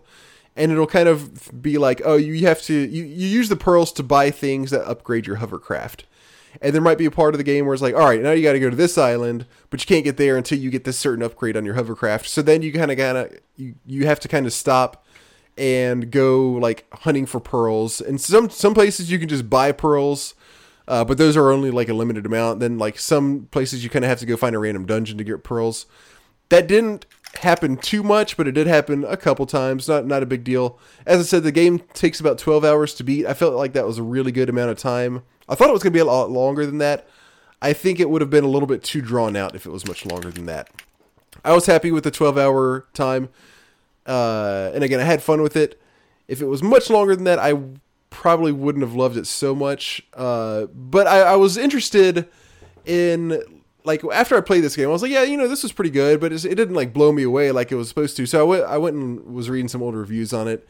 And I just grabbed uh, these couple quick lines from IGN's review of the game when it came out, which I'll read real fast. Uh, interestingly, as I was reading through this, they compared it to Zelda as well. And they said, uh, the, I don't have the name of the reviewer, but IGN said at one point in the review that is basically Zelda for grown-ups. Holy um, shit. It says the game's this is this is a quote I took from the review. The game's world is itself full of character with a consistent and consistently imaginative look. The art style of the game is cartoon like while still feeling tactile. Fantasy that's neither uh, baroquely flamboyant nor simple kid stuff. You'll see vibrant Asian style interiors, ancient mines covered in luminescent plants and alien landscapes. Lights, shadows, and fog are used are used well to add atmosphere, and in stealth levels become critical to your strategy. The whole game runs in letterbox format, adding to the already cinematic presentation. Few games achieve the level of all around visual deliciousness that Beyond Good and Evil has. Visual deliciousness. I like that. so again, it seems like, especially for the time, it's really hard going back to, to, PlayStation, even PlayStation Two games, which at the time blew me away with how good they looked. Now it's hard to go back and, and say, oh, this game looked really good for a PlayStation Two game because they all sort of blend together now.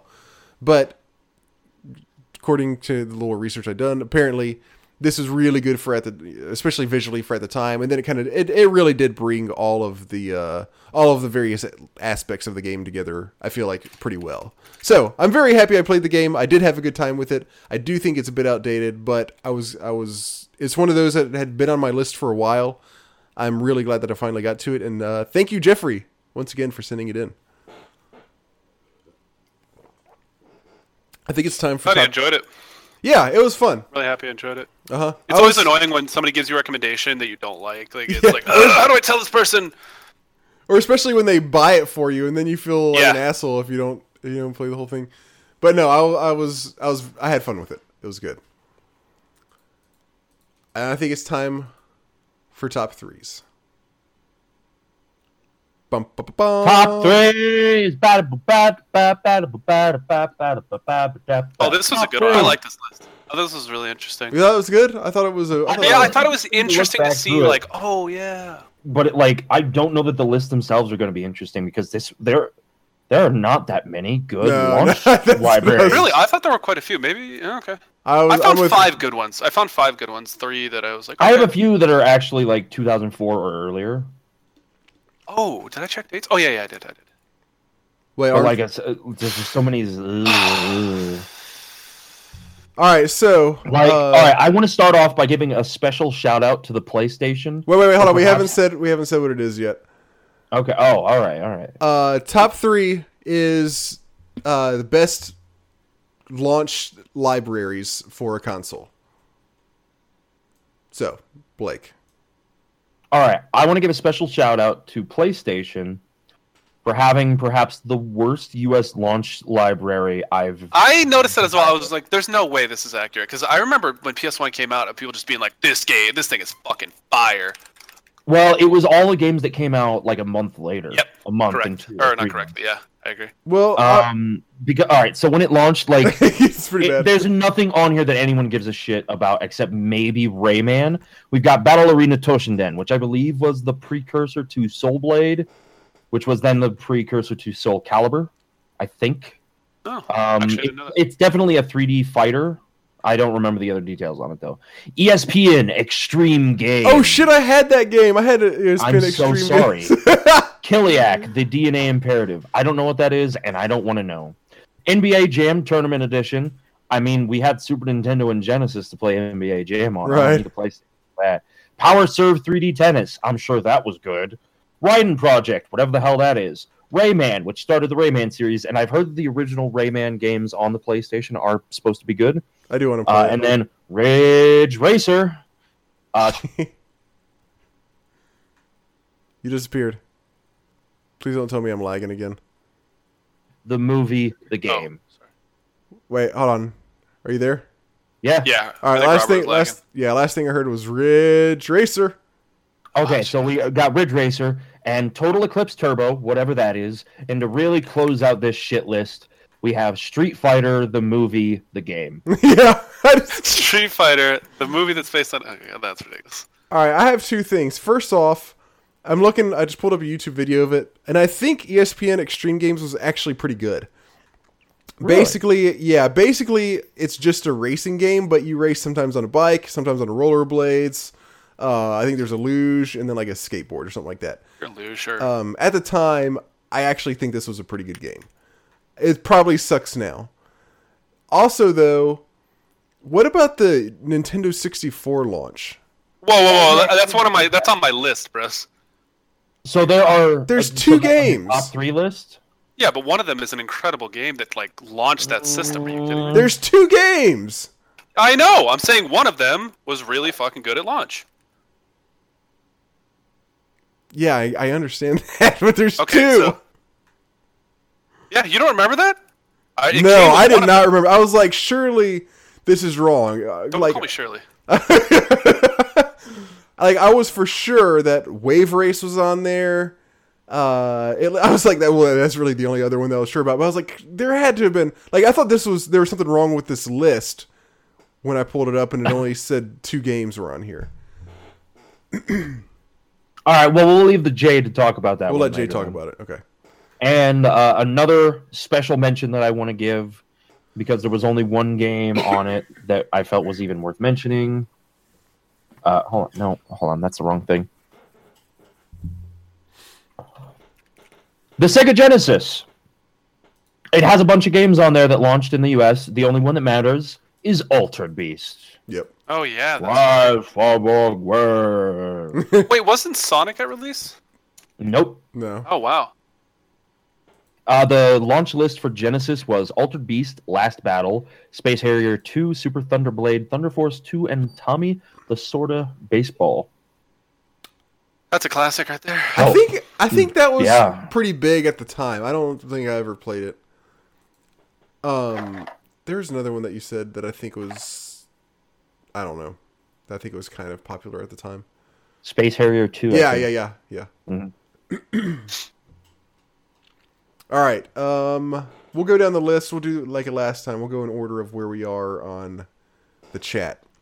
What's up? So, Jay, why don't you start with your number three Number best launch of all time? for the GameCube. Uh, Luigi's Mansion. Luigi's Mansion. No, no, no, wait, stop. What?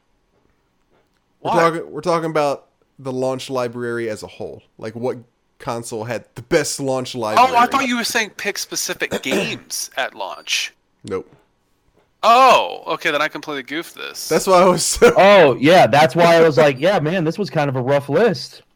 Because otherwise, there's like 15 things Yeah, there's- on there. there's oh, plenty of good ones. Wait, aren't we gonna overlap like crazy though? Yes, that's what he was. That's what we were saying. Oh, see, uh, that would have made more sense if I understand. Oh, why did why did we do it that way? Because nobody else suggested otherwise. Oh. I mean, You need a oh minute? Jesus! I feel Alright, like only a handful of these are good then. Yeah. All right, then we'll Yeah, let you're you go last while you get out your three kind of sorted Ah, out here. gee. Well, I mean, I feel like you and I are gonna say the same thing. We're all three probably going to say the same I mean- thing.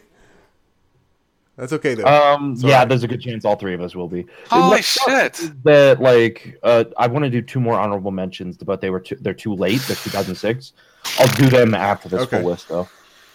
Excuse me. So my first one, I'm gonna go with because it it was a not bad launch library, would be the PS2. Um, the notable ones on there for me were Armored Core 2, uh, SSX, because the SSX games were pretty damn Yeah, fun. they were actually pretty They were fun. really fun. Uh, and then Summoner, which I felt like even if it wasn't a great game, it was still underrated. I had a pretty good time playing that. I actually have the Steam version of it purchased as well. It also had a bunch of other stuff on there like Dynasty, Warriors. Dynasty Warriors. Warriors, yeah. Yeah, but I mean, that's 100%. Dynasty Warriors 2. Not It was three still a good game. It was It still was- it was still two was- playable at the time, Yeah. yeah. And then 3 came along and really made the It just- series and shit. Uh, then it had some other bad ones like Eternal Ring and Evergrace, also by From Software, the guys behind Armored Core. Um, I owned both of those games, and they were not good.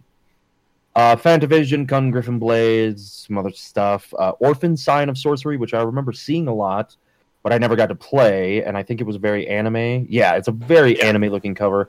I believe it's based on the anime Orphen. I, I would want to say, assume so. Yeah, kind of based on the cover as well. yeah. The next one on, Um, on that no. list, Ready 2 Rumble Boxing, was a super fun game at the time. Was it? Oh, Let me was see it? Yeah, it was one. really fun. It was like RPG. Oh, I remember that one. I, I never remember the played it cover. Myself. I played it at my friend's house, and he was pretty into it. I yeah. invested a pretty good amount of time, and it was fun. I mean, you just you, you you would basically it wasn't like a normal boxing game where you had to like have a lot of skill to it. It was you like grinded your character and did all the you, you would spend money to train your character and then go to the next fight, and you could easily easily get to a dead end where you couldn't win a fight or farm anyone like you were just so weak. But it was a fun game overall. This um list would have been my this one would have been my number four for my list. Uh, I'm surprised just with how many games it came out with. Yeah, Yeah. they're, they're yeah, that, yeah. Well, that's that's one of the really good things. Like they had a ton of games. I the big ones for me were DOA two and uh, Madden NFL. This was a Madden NFL for this. Uh, this was 2001. That was a really good version. Yeah, of my Madden. brother's obsessed with that game. And Maybe play a uh, this was also the first one where they did like crazy stuff where they had like I'm pretty sure this is the first one where they had like you could play as the mascots. And also they had a thing where you could play and get and like earn cards and like what you and like the cards would do stuff. So you could play a game and you could turn off the cards if you just want to play a regular game of football. But you could also like turn on the cards where you could like use cards that you had earned by playing the game and they could do stuff like for one play like the wind's blowing 50 miles an hour or something like that and like crazy things like that so it was uh i think this was a really good like i played a ton of this version of madden Now, The other thing that was- DAA two, that was like when the series was actually well regarded, right? People thought DAA two was pretty good when it yeah i came believe so yeah. I was gonna say the other thing that made the PS2 really good is when it first came out, they did a lot of the uh, demo discs, so you got to try all these games at launch. Oh and, god. Yeah, demo discs were oh awesome. do they have those do Demo they still have those shit. I still have one of mine. I think we've talked about it on here. Yeah, because I played I Um, played Dynasty Warriors and um, Onimusha on one of the demo discs Oh, that came oh out wow very early. damn For. Yeah, really fun. I played Intelligent Qube and some other stuff on Man, there. Intelligent Qube again. Heck yeah. Dude, that game was amazing. That game was really underrated. God, that one was hard. Game's it scary, dude. called? That voice, you're like, Intelligent okay, I want to do better. He's fucking pissed again. Like you just fucking like, okay, dude, I'm sorry. All right, my bad, my bad. what game was that Intelligent Qube. Intelligent Qube. It's Huh. uh, cube spelled with a Q. Q U B E. I played it recently. I don't think I don't know if I talked about it for the podcast though. I feel like you did. Maybe. Okay, I probably did then. I thought I did, but yeah, super fun game. all right my number three is xbox Oh, God. Yeah, I was looking at that as well. Um, Xbox was all right. they had a they had a pretty large launch library, not as big as PS2, but pretty close. Uh, and I'm looking through here. I think the big ones for me were DOA three, uh, of course Halo. Yeah. Uh, Madden was also pretty good on this one. Then Oddworld Munch's Oddysee was all right. Project Gotham Racing was pretty good, and uh, Tony Hawk Pro Skater Two was was really really. What about Trek? Somebody.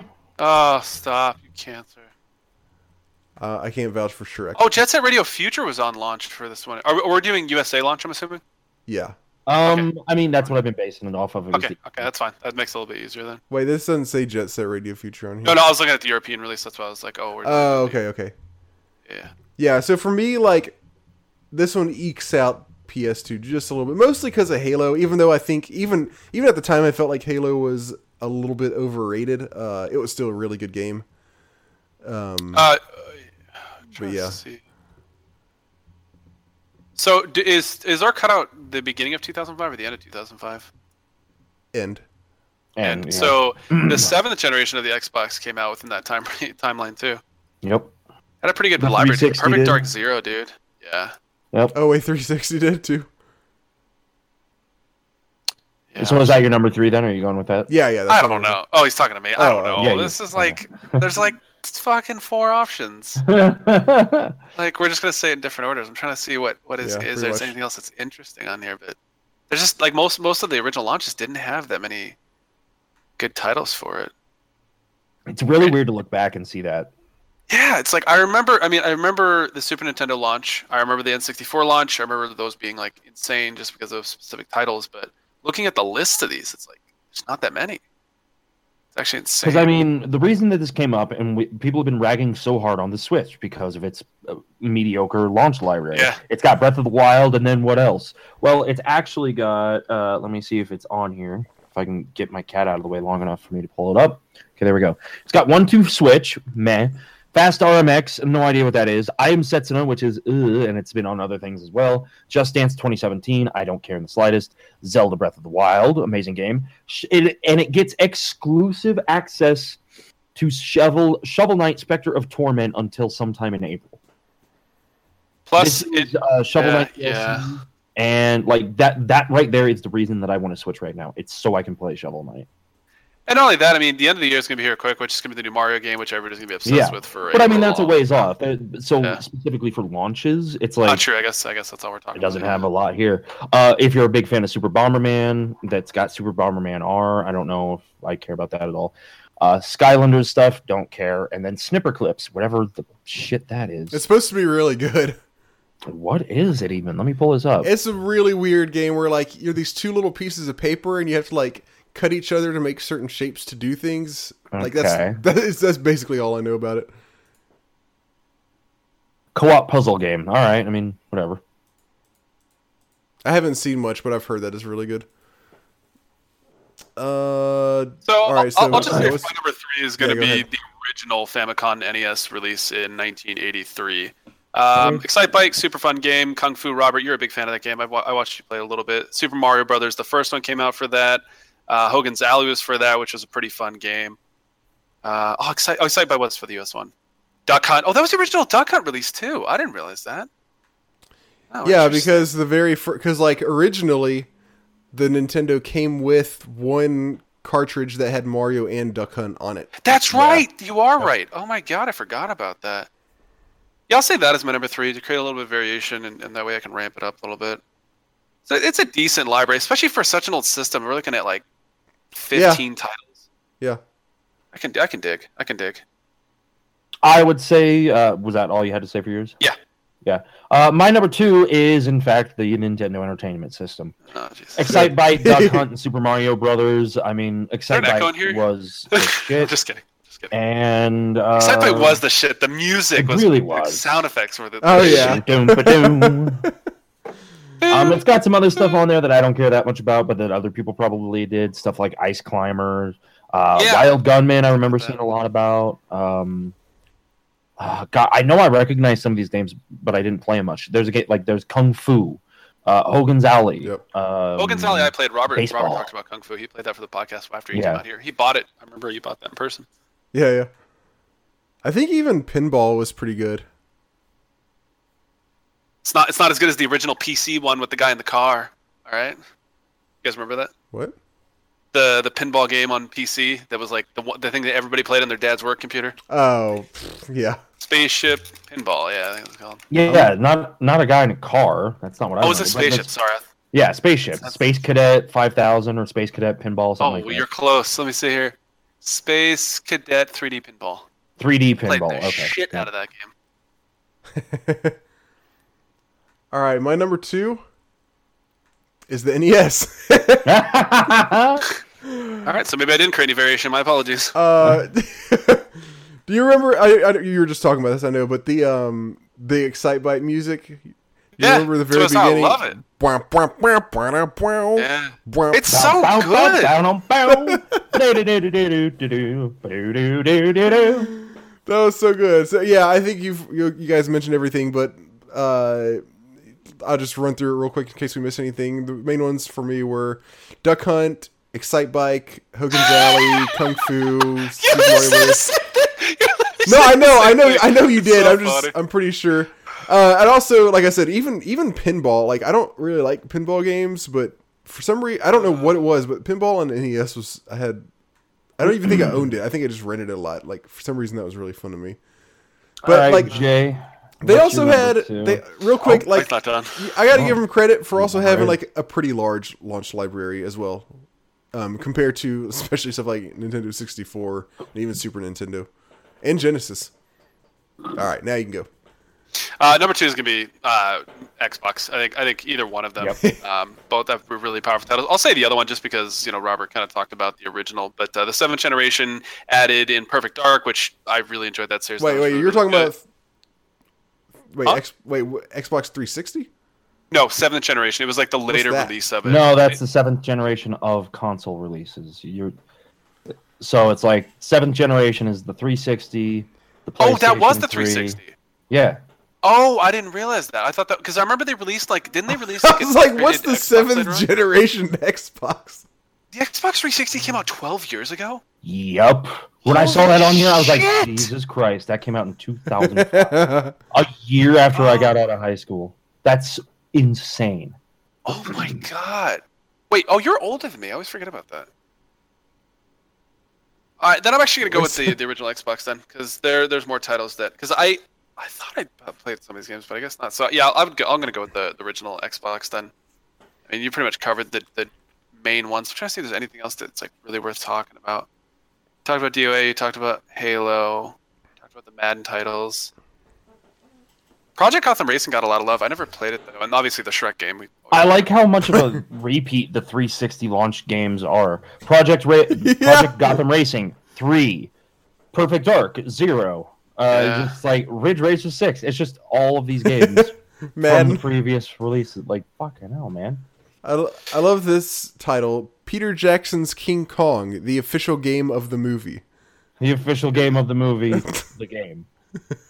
starring Jack Black from the movie about the game. Oh, Blake. Side note: charging my PSP, or I'm buying a charger for my PSP, so I can play Final Fantasy Tactics again. Oh. Super excited. um, All right, where are all we? right, so we're up to our number ones now, right? Yep. I think so, yeah. All right. Number one, and I think it's gonna be the fucking same for everybody because because why the hell not? Uh, it's the Super Nintendo. I mean, it's got one of the only great games on all of these launches. I feel like in Super Mario World, and then it has a bunch of games that I don't care about, but there makes for a very strong launch library because these are classics that people still talk about liking today. We've got F Zero, we've got Gradius Three, we've got Pilotwings, and then we've got SimCity. I mean, all of that stacked on top of Super Mario World, it makes for really And this was the good launch SimCity library. Yeah. right around the time. Yeah, it was like so fun. Yep. It was the first SimCity. Is that is that you're going to be your answer as well, Robert? Yes. Yeah. Do you want to add anything to what he said? No, pretty much like what he said. Like it's a smaller library, but there's like so much like uh, quality packed into this these five uh, or these five games. Like it's crazy, SimCity was amazing. Super Mario World was amazing. F-Zero Super Mario World was I invested awesome. so many hours, tens of hours on that game. Yeah.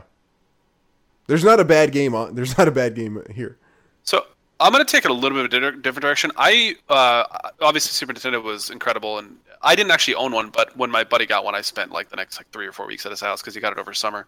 Um, but I really enjoyed the launch of the GameCube, um, particularly Luigi's Mansion. I spent countless hours playing that game. Super fun. Super Monkey Ball. I talked about two today on the podcast, but even one was a really fun multiplayer game. They released Crazy Taxi, which I didn't realize that came out at release. Crazy Taxi's a pretty fun game. Um, and the other one was Tony Hawk's Pro Skater 3, which 3 is probably my favorite of the series. I played it primarily on PlayStation, but I did play it on the GameCube as well. And there's a bunch of other games I don't really know too much about, but decent, decent library. I definitely spent a lot of time, and then uh, obviously Super Mario Sunshine and like Animal Crossing were the, the next big hitters that came out for it.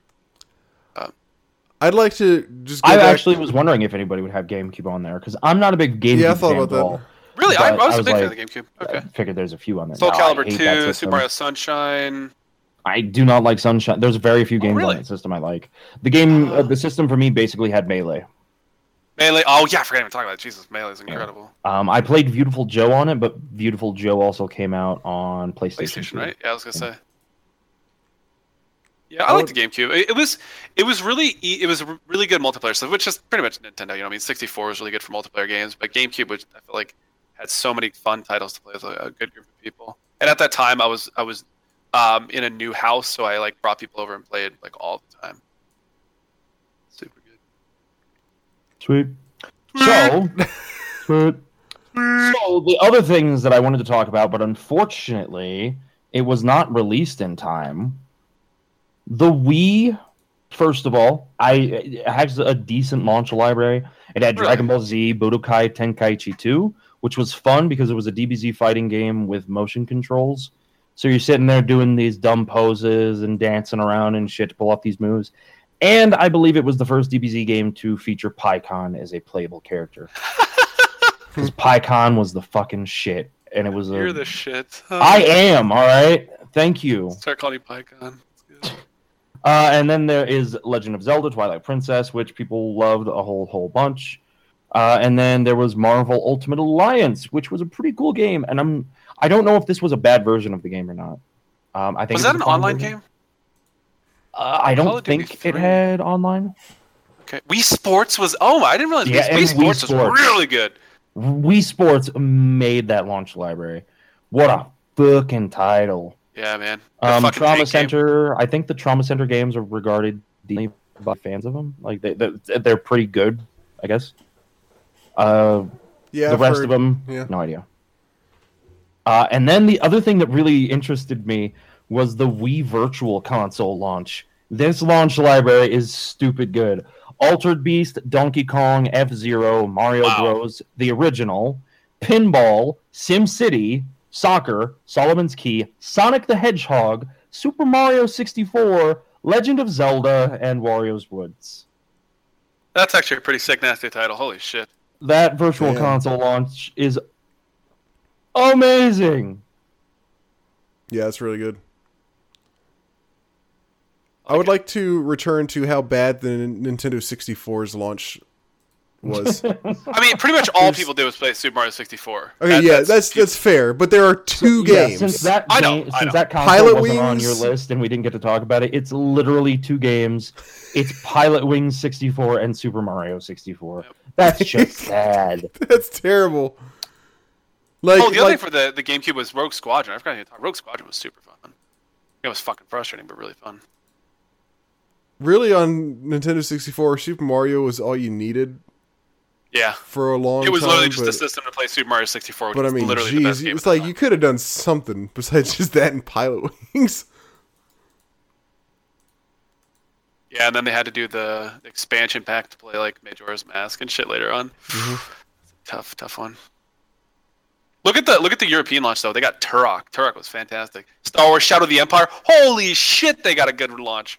Super Mario 64, Wayne Star Wars Gre- Shadow of the Empire, Turok, Dino- Dinosaur Hunter. Wayne That's an entire Gretzky, summer right there. Wayne Gretzky hockey was pretty good too. It was like a um, if I remember lot correctly, A was, lot of the EU launches are way better than the US. it was like an NBA Jam style hockey game. Who Conker's Bad Fur Day, Robert. Okay. Uh, what are we gonna do for our next top three? Um, I don't know. Talk about video games. Talk about Doug Ooh. Dimmadome, owner of the Dimsdale Dimmadome. I'm not doing it. You, you don't want to talk about Dale Dimmadome, son? to Top Doug three Dimmadome? Zelda games. Jesus. Video games. Oh god.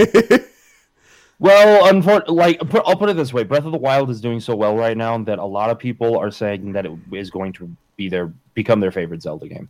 Wow. And after playing it some myself, I can see that potentially happening Let's to me. let's not talk about it because I, I really want to play. Don't worry, we're sort of almost done. No, because Robert's going to talk about the post gaming podcast. He's talking about Honey Pot Two: Revenge of Oh, the no. Dildo, and Revenge of the Doug Dimmadome dildo. yeah, Doug Dimmadome Dildone. That's how he made his fortune. He owns the Dildo Dildone. what do you guys want to do for the next one? I don't know. We got to talk know. about it. I don't know off the top of my head. We never, we like almost never have it on. Because we always forget to figure it out. Top three. I would have loved to do top three titles of, of that helped like push a console release, but you know, we can't do it now. Okay. Do you want to go back and do top three like next like like a follow up to one of the other top threes like next top three best box art because we did oh, bad Oh, yeah. and good and bad Those are always second fun. time. Those are always classic. The bad ones are so funny sometimes, though. Yeah. You want to just leave, you want to say that and if we come up with Sure, let's just do that that's fine. because I'm too lazy to figure out something better and we'll come up with a good one uh, something Yeah, I'm new starting for to the get. next I'm one. starting to get sleepy, so you're All gonna right. get a lot of yeses out of me. I'm gonna type it in. Uh huh. Uh huh. Next Uh huh. top three best box art. Okay. Time to for the current gaming subcast. No, it's time for emails. What am I thinking? Yeah. What What are you you doing?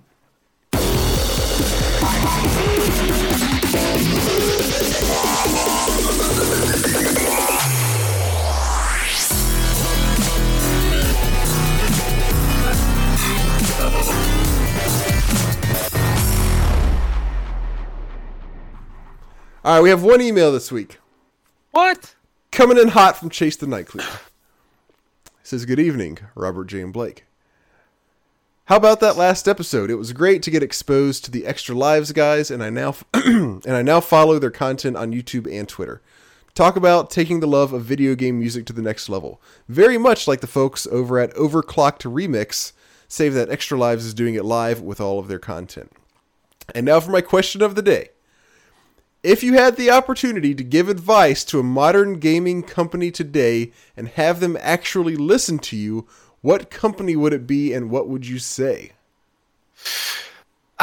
it would have to be geared towards things that I want. That's I think a lot of the companies, well, not a lot. I think some of the companies are doing things that a lot of people who buy games regularly want. That's that's the problem. Like I would love for the, the newer Final Fantasies to be turn based, but I think like probably twenty percent or less of people would actually agree with that. So it's like ah, So maybe tough. so yours wouldn't maybe so much be advice as it would be like a request. Yeah, I mean, I don't know. It, it, it depends what the advice is for. Is it to make a great game? Is it to, to get sales? Yeah. Is it to make me rock solid? Let me think. Yeah, I don't know. That's uh, there. My advice would be to make games for me so that I can enjoy them. To to all the companies. Oh, I know one. Make things, uh, make backwards compatible games um, more easily accessible, either through the online store, which is happening. I know it's happening. They're they're doing that a lot with the systems, um, but do it in a much faster manner and do have something. And I don't know how, but have something in place where if you previously bought the game, you shouldn't fucking have to pay for the electronic version to download it to your system. Because I've had to that with a couple games, and I'm kind of bitter about it. I spent like twenty dollars on two games that I paid forty or fifty dollars for originally already. Backwards compatibility Um, is really important to me. I would maybe tell Nintendo to not go so hard on the motion control shit.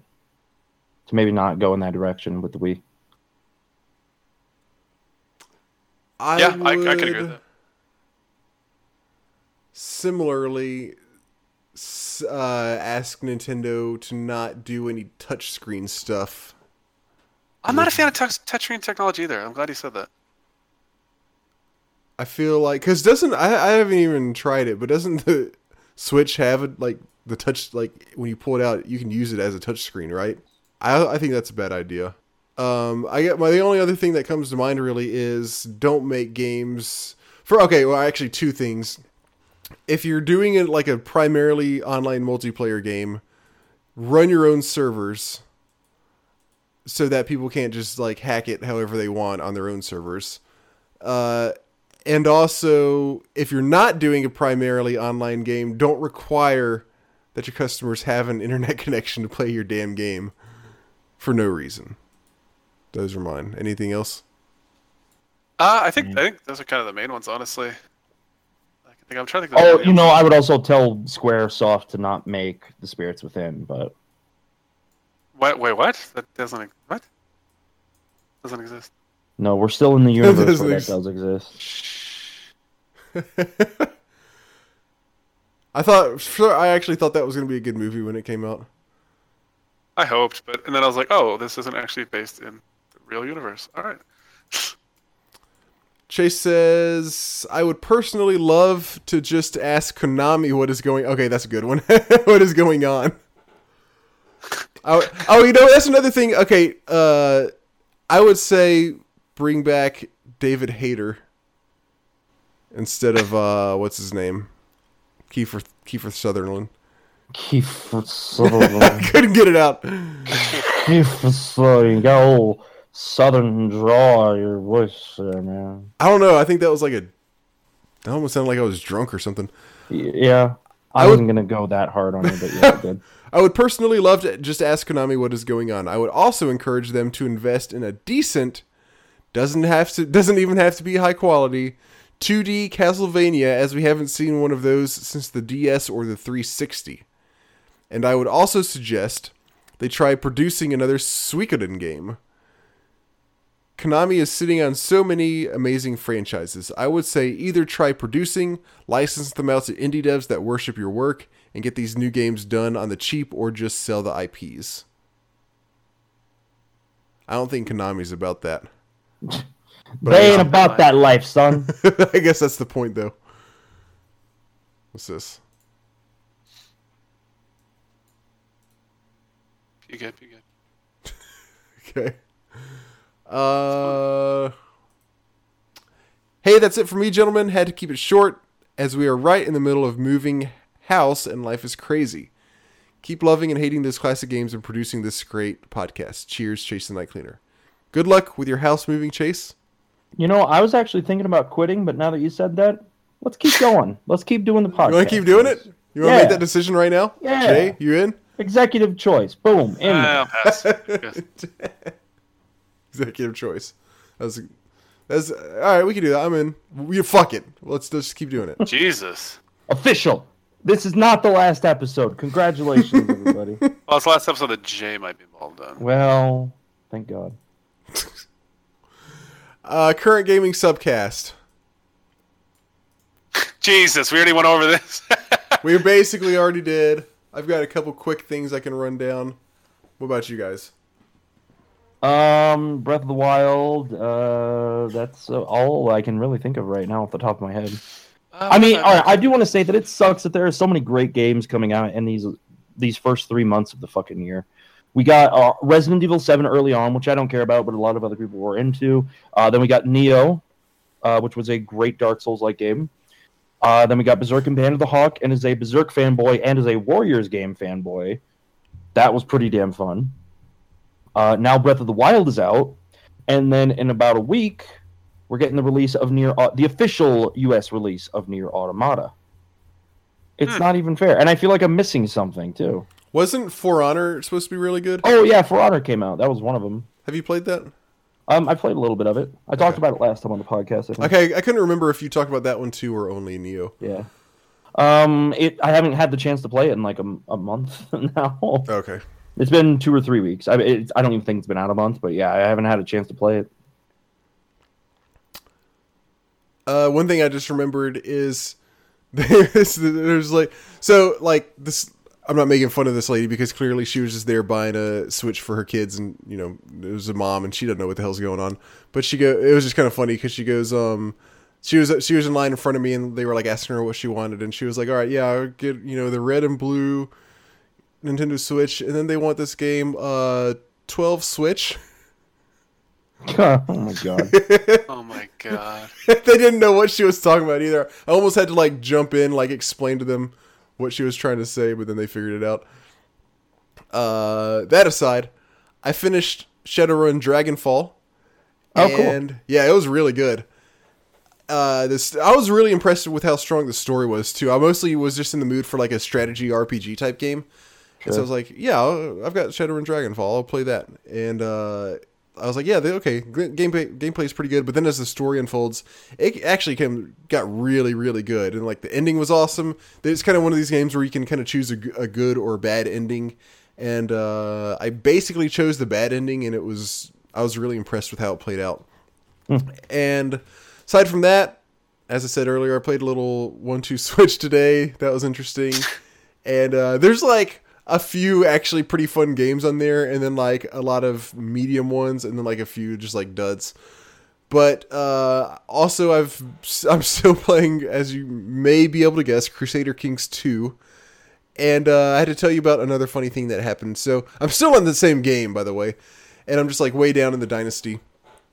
And so one of my rulers that I was playing as recently, so your your characters they have traits, and the different traits can make them act in certain like you control how they act, but like like you'll have choices, but sometimes the choices are like kind of dictated by what traits they have or how they are, or sometimes like they'll just do something that you can't control because of certain traits. And some traits give them stats, like they might be strong or something, so they have better like military stats and that kind of stuff. My ruler, this one had a the lunatic trait, which basically means he's a madman. And uh, so you've got like your council, and you have like a chancellor who's like your diplomat, and you have uh, a steward who's like the guy who tries to get taxes for you. And there's like five people on your council, and they have these certain jobs. And you pick like whoever's the best diplomat. You know, you put him as the uh, whoever has the highest diplomat stat.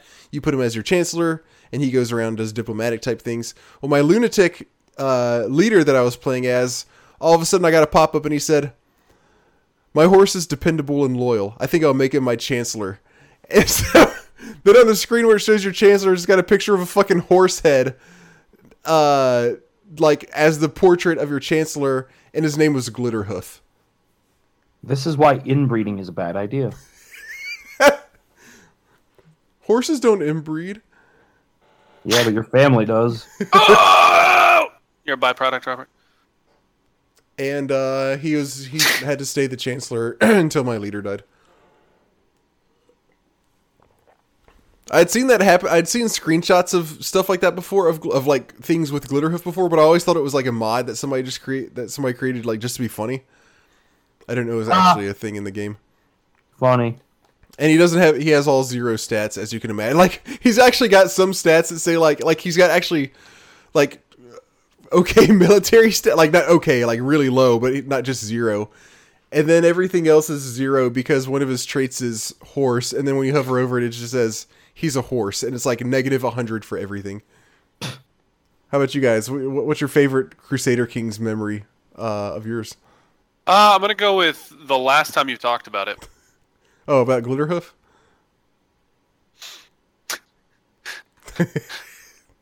huh? Eh? Eh?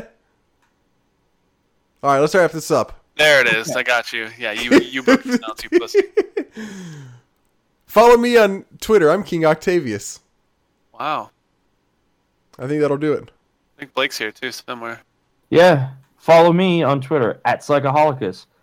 Come And watch watch me your on. Twitch, twitch.tv slash Slackaholicis or slackaholicis.tv. Hey, Blake's son. By the way, how do I use the Amazon thing to subscribe to you?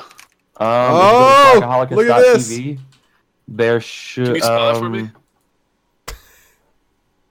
Let me see if it actually goes there proper. If it has my subscribe button up at the, up at the top. I think yeah, it'll have my information up at the top, and at the end of the bar at the top of the page, it should say subscribe. Nice. Ah. All right, Blake. I got you covered. Uh, Why are you posting somebody, Blake? You troll. Because they're on my team. That's how it works.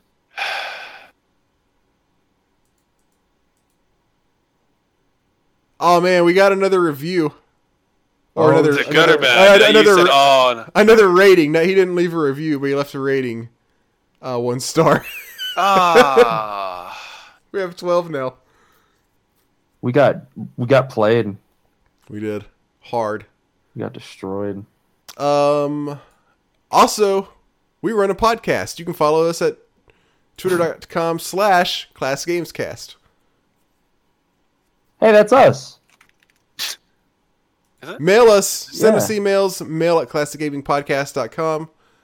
Anything you feel like talking about, if you just got to get something off your chest. If you want to tell us about how your day at work was.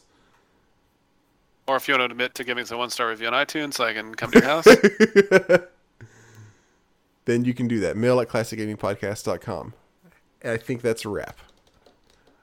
Apologies again for the microphone mishaps. yeah, if we've only been doing this for like two and a half years. It's all good, Robert. Hey, hey. Hey. Just saying, bro. Wow. Do that again. No. Okay. Can't tell me what to do. You're not my real dad. Any final words? Any last words? Booty booty butt cheeks. Yeah, everywhere. What's your favorite one? Yeah. You gotta Kind one. My favorite one too. Blake's Blake's real man. He's an ass man. I'm an ass man. Okay. Thank you everybody for listening. We will see you guys in two weeks. Doug Dimmadome out.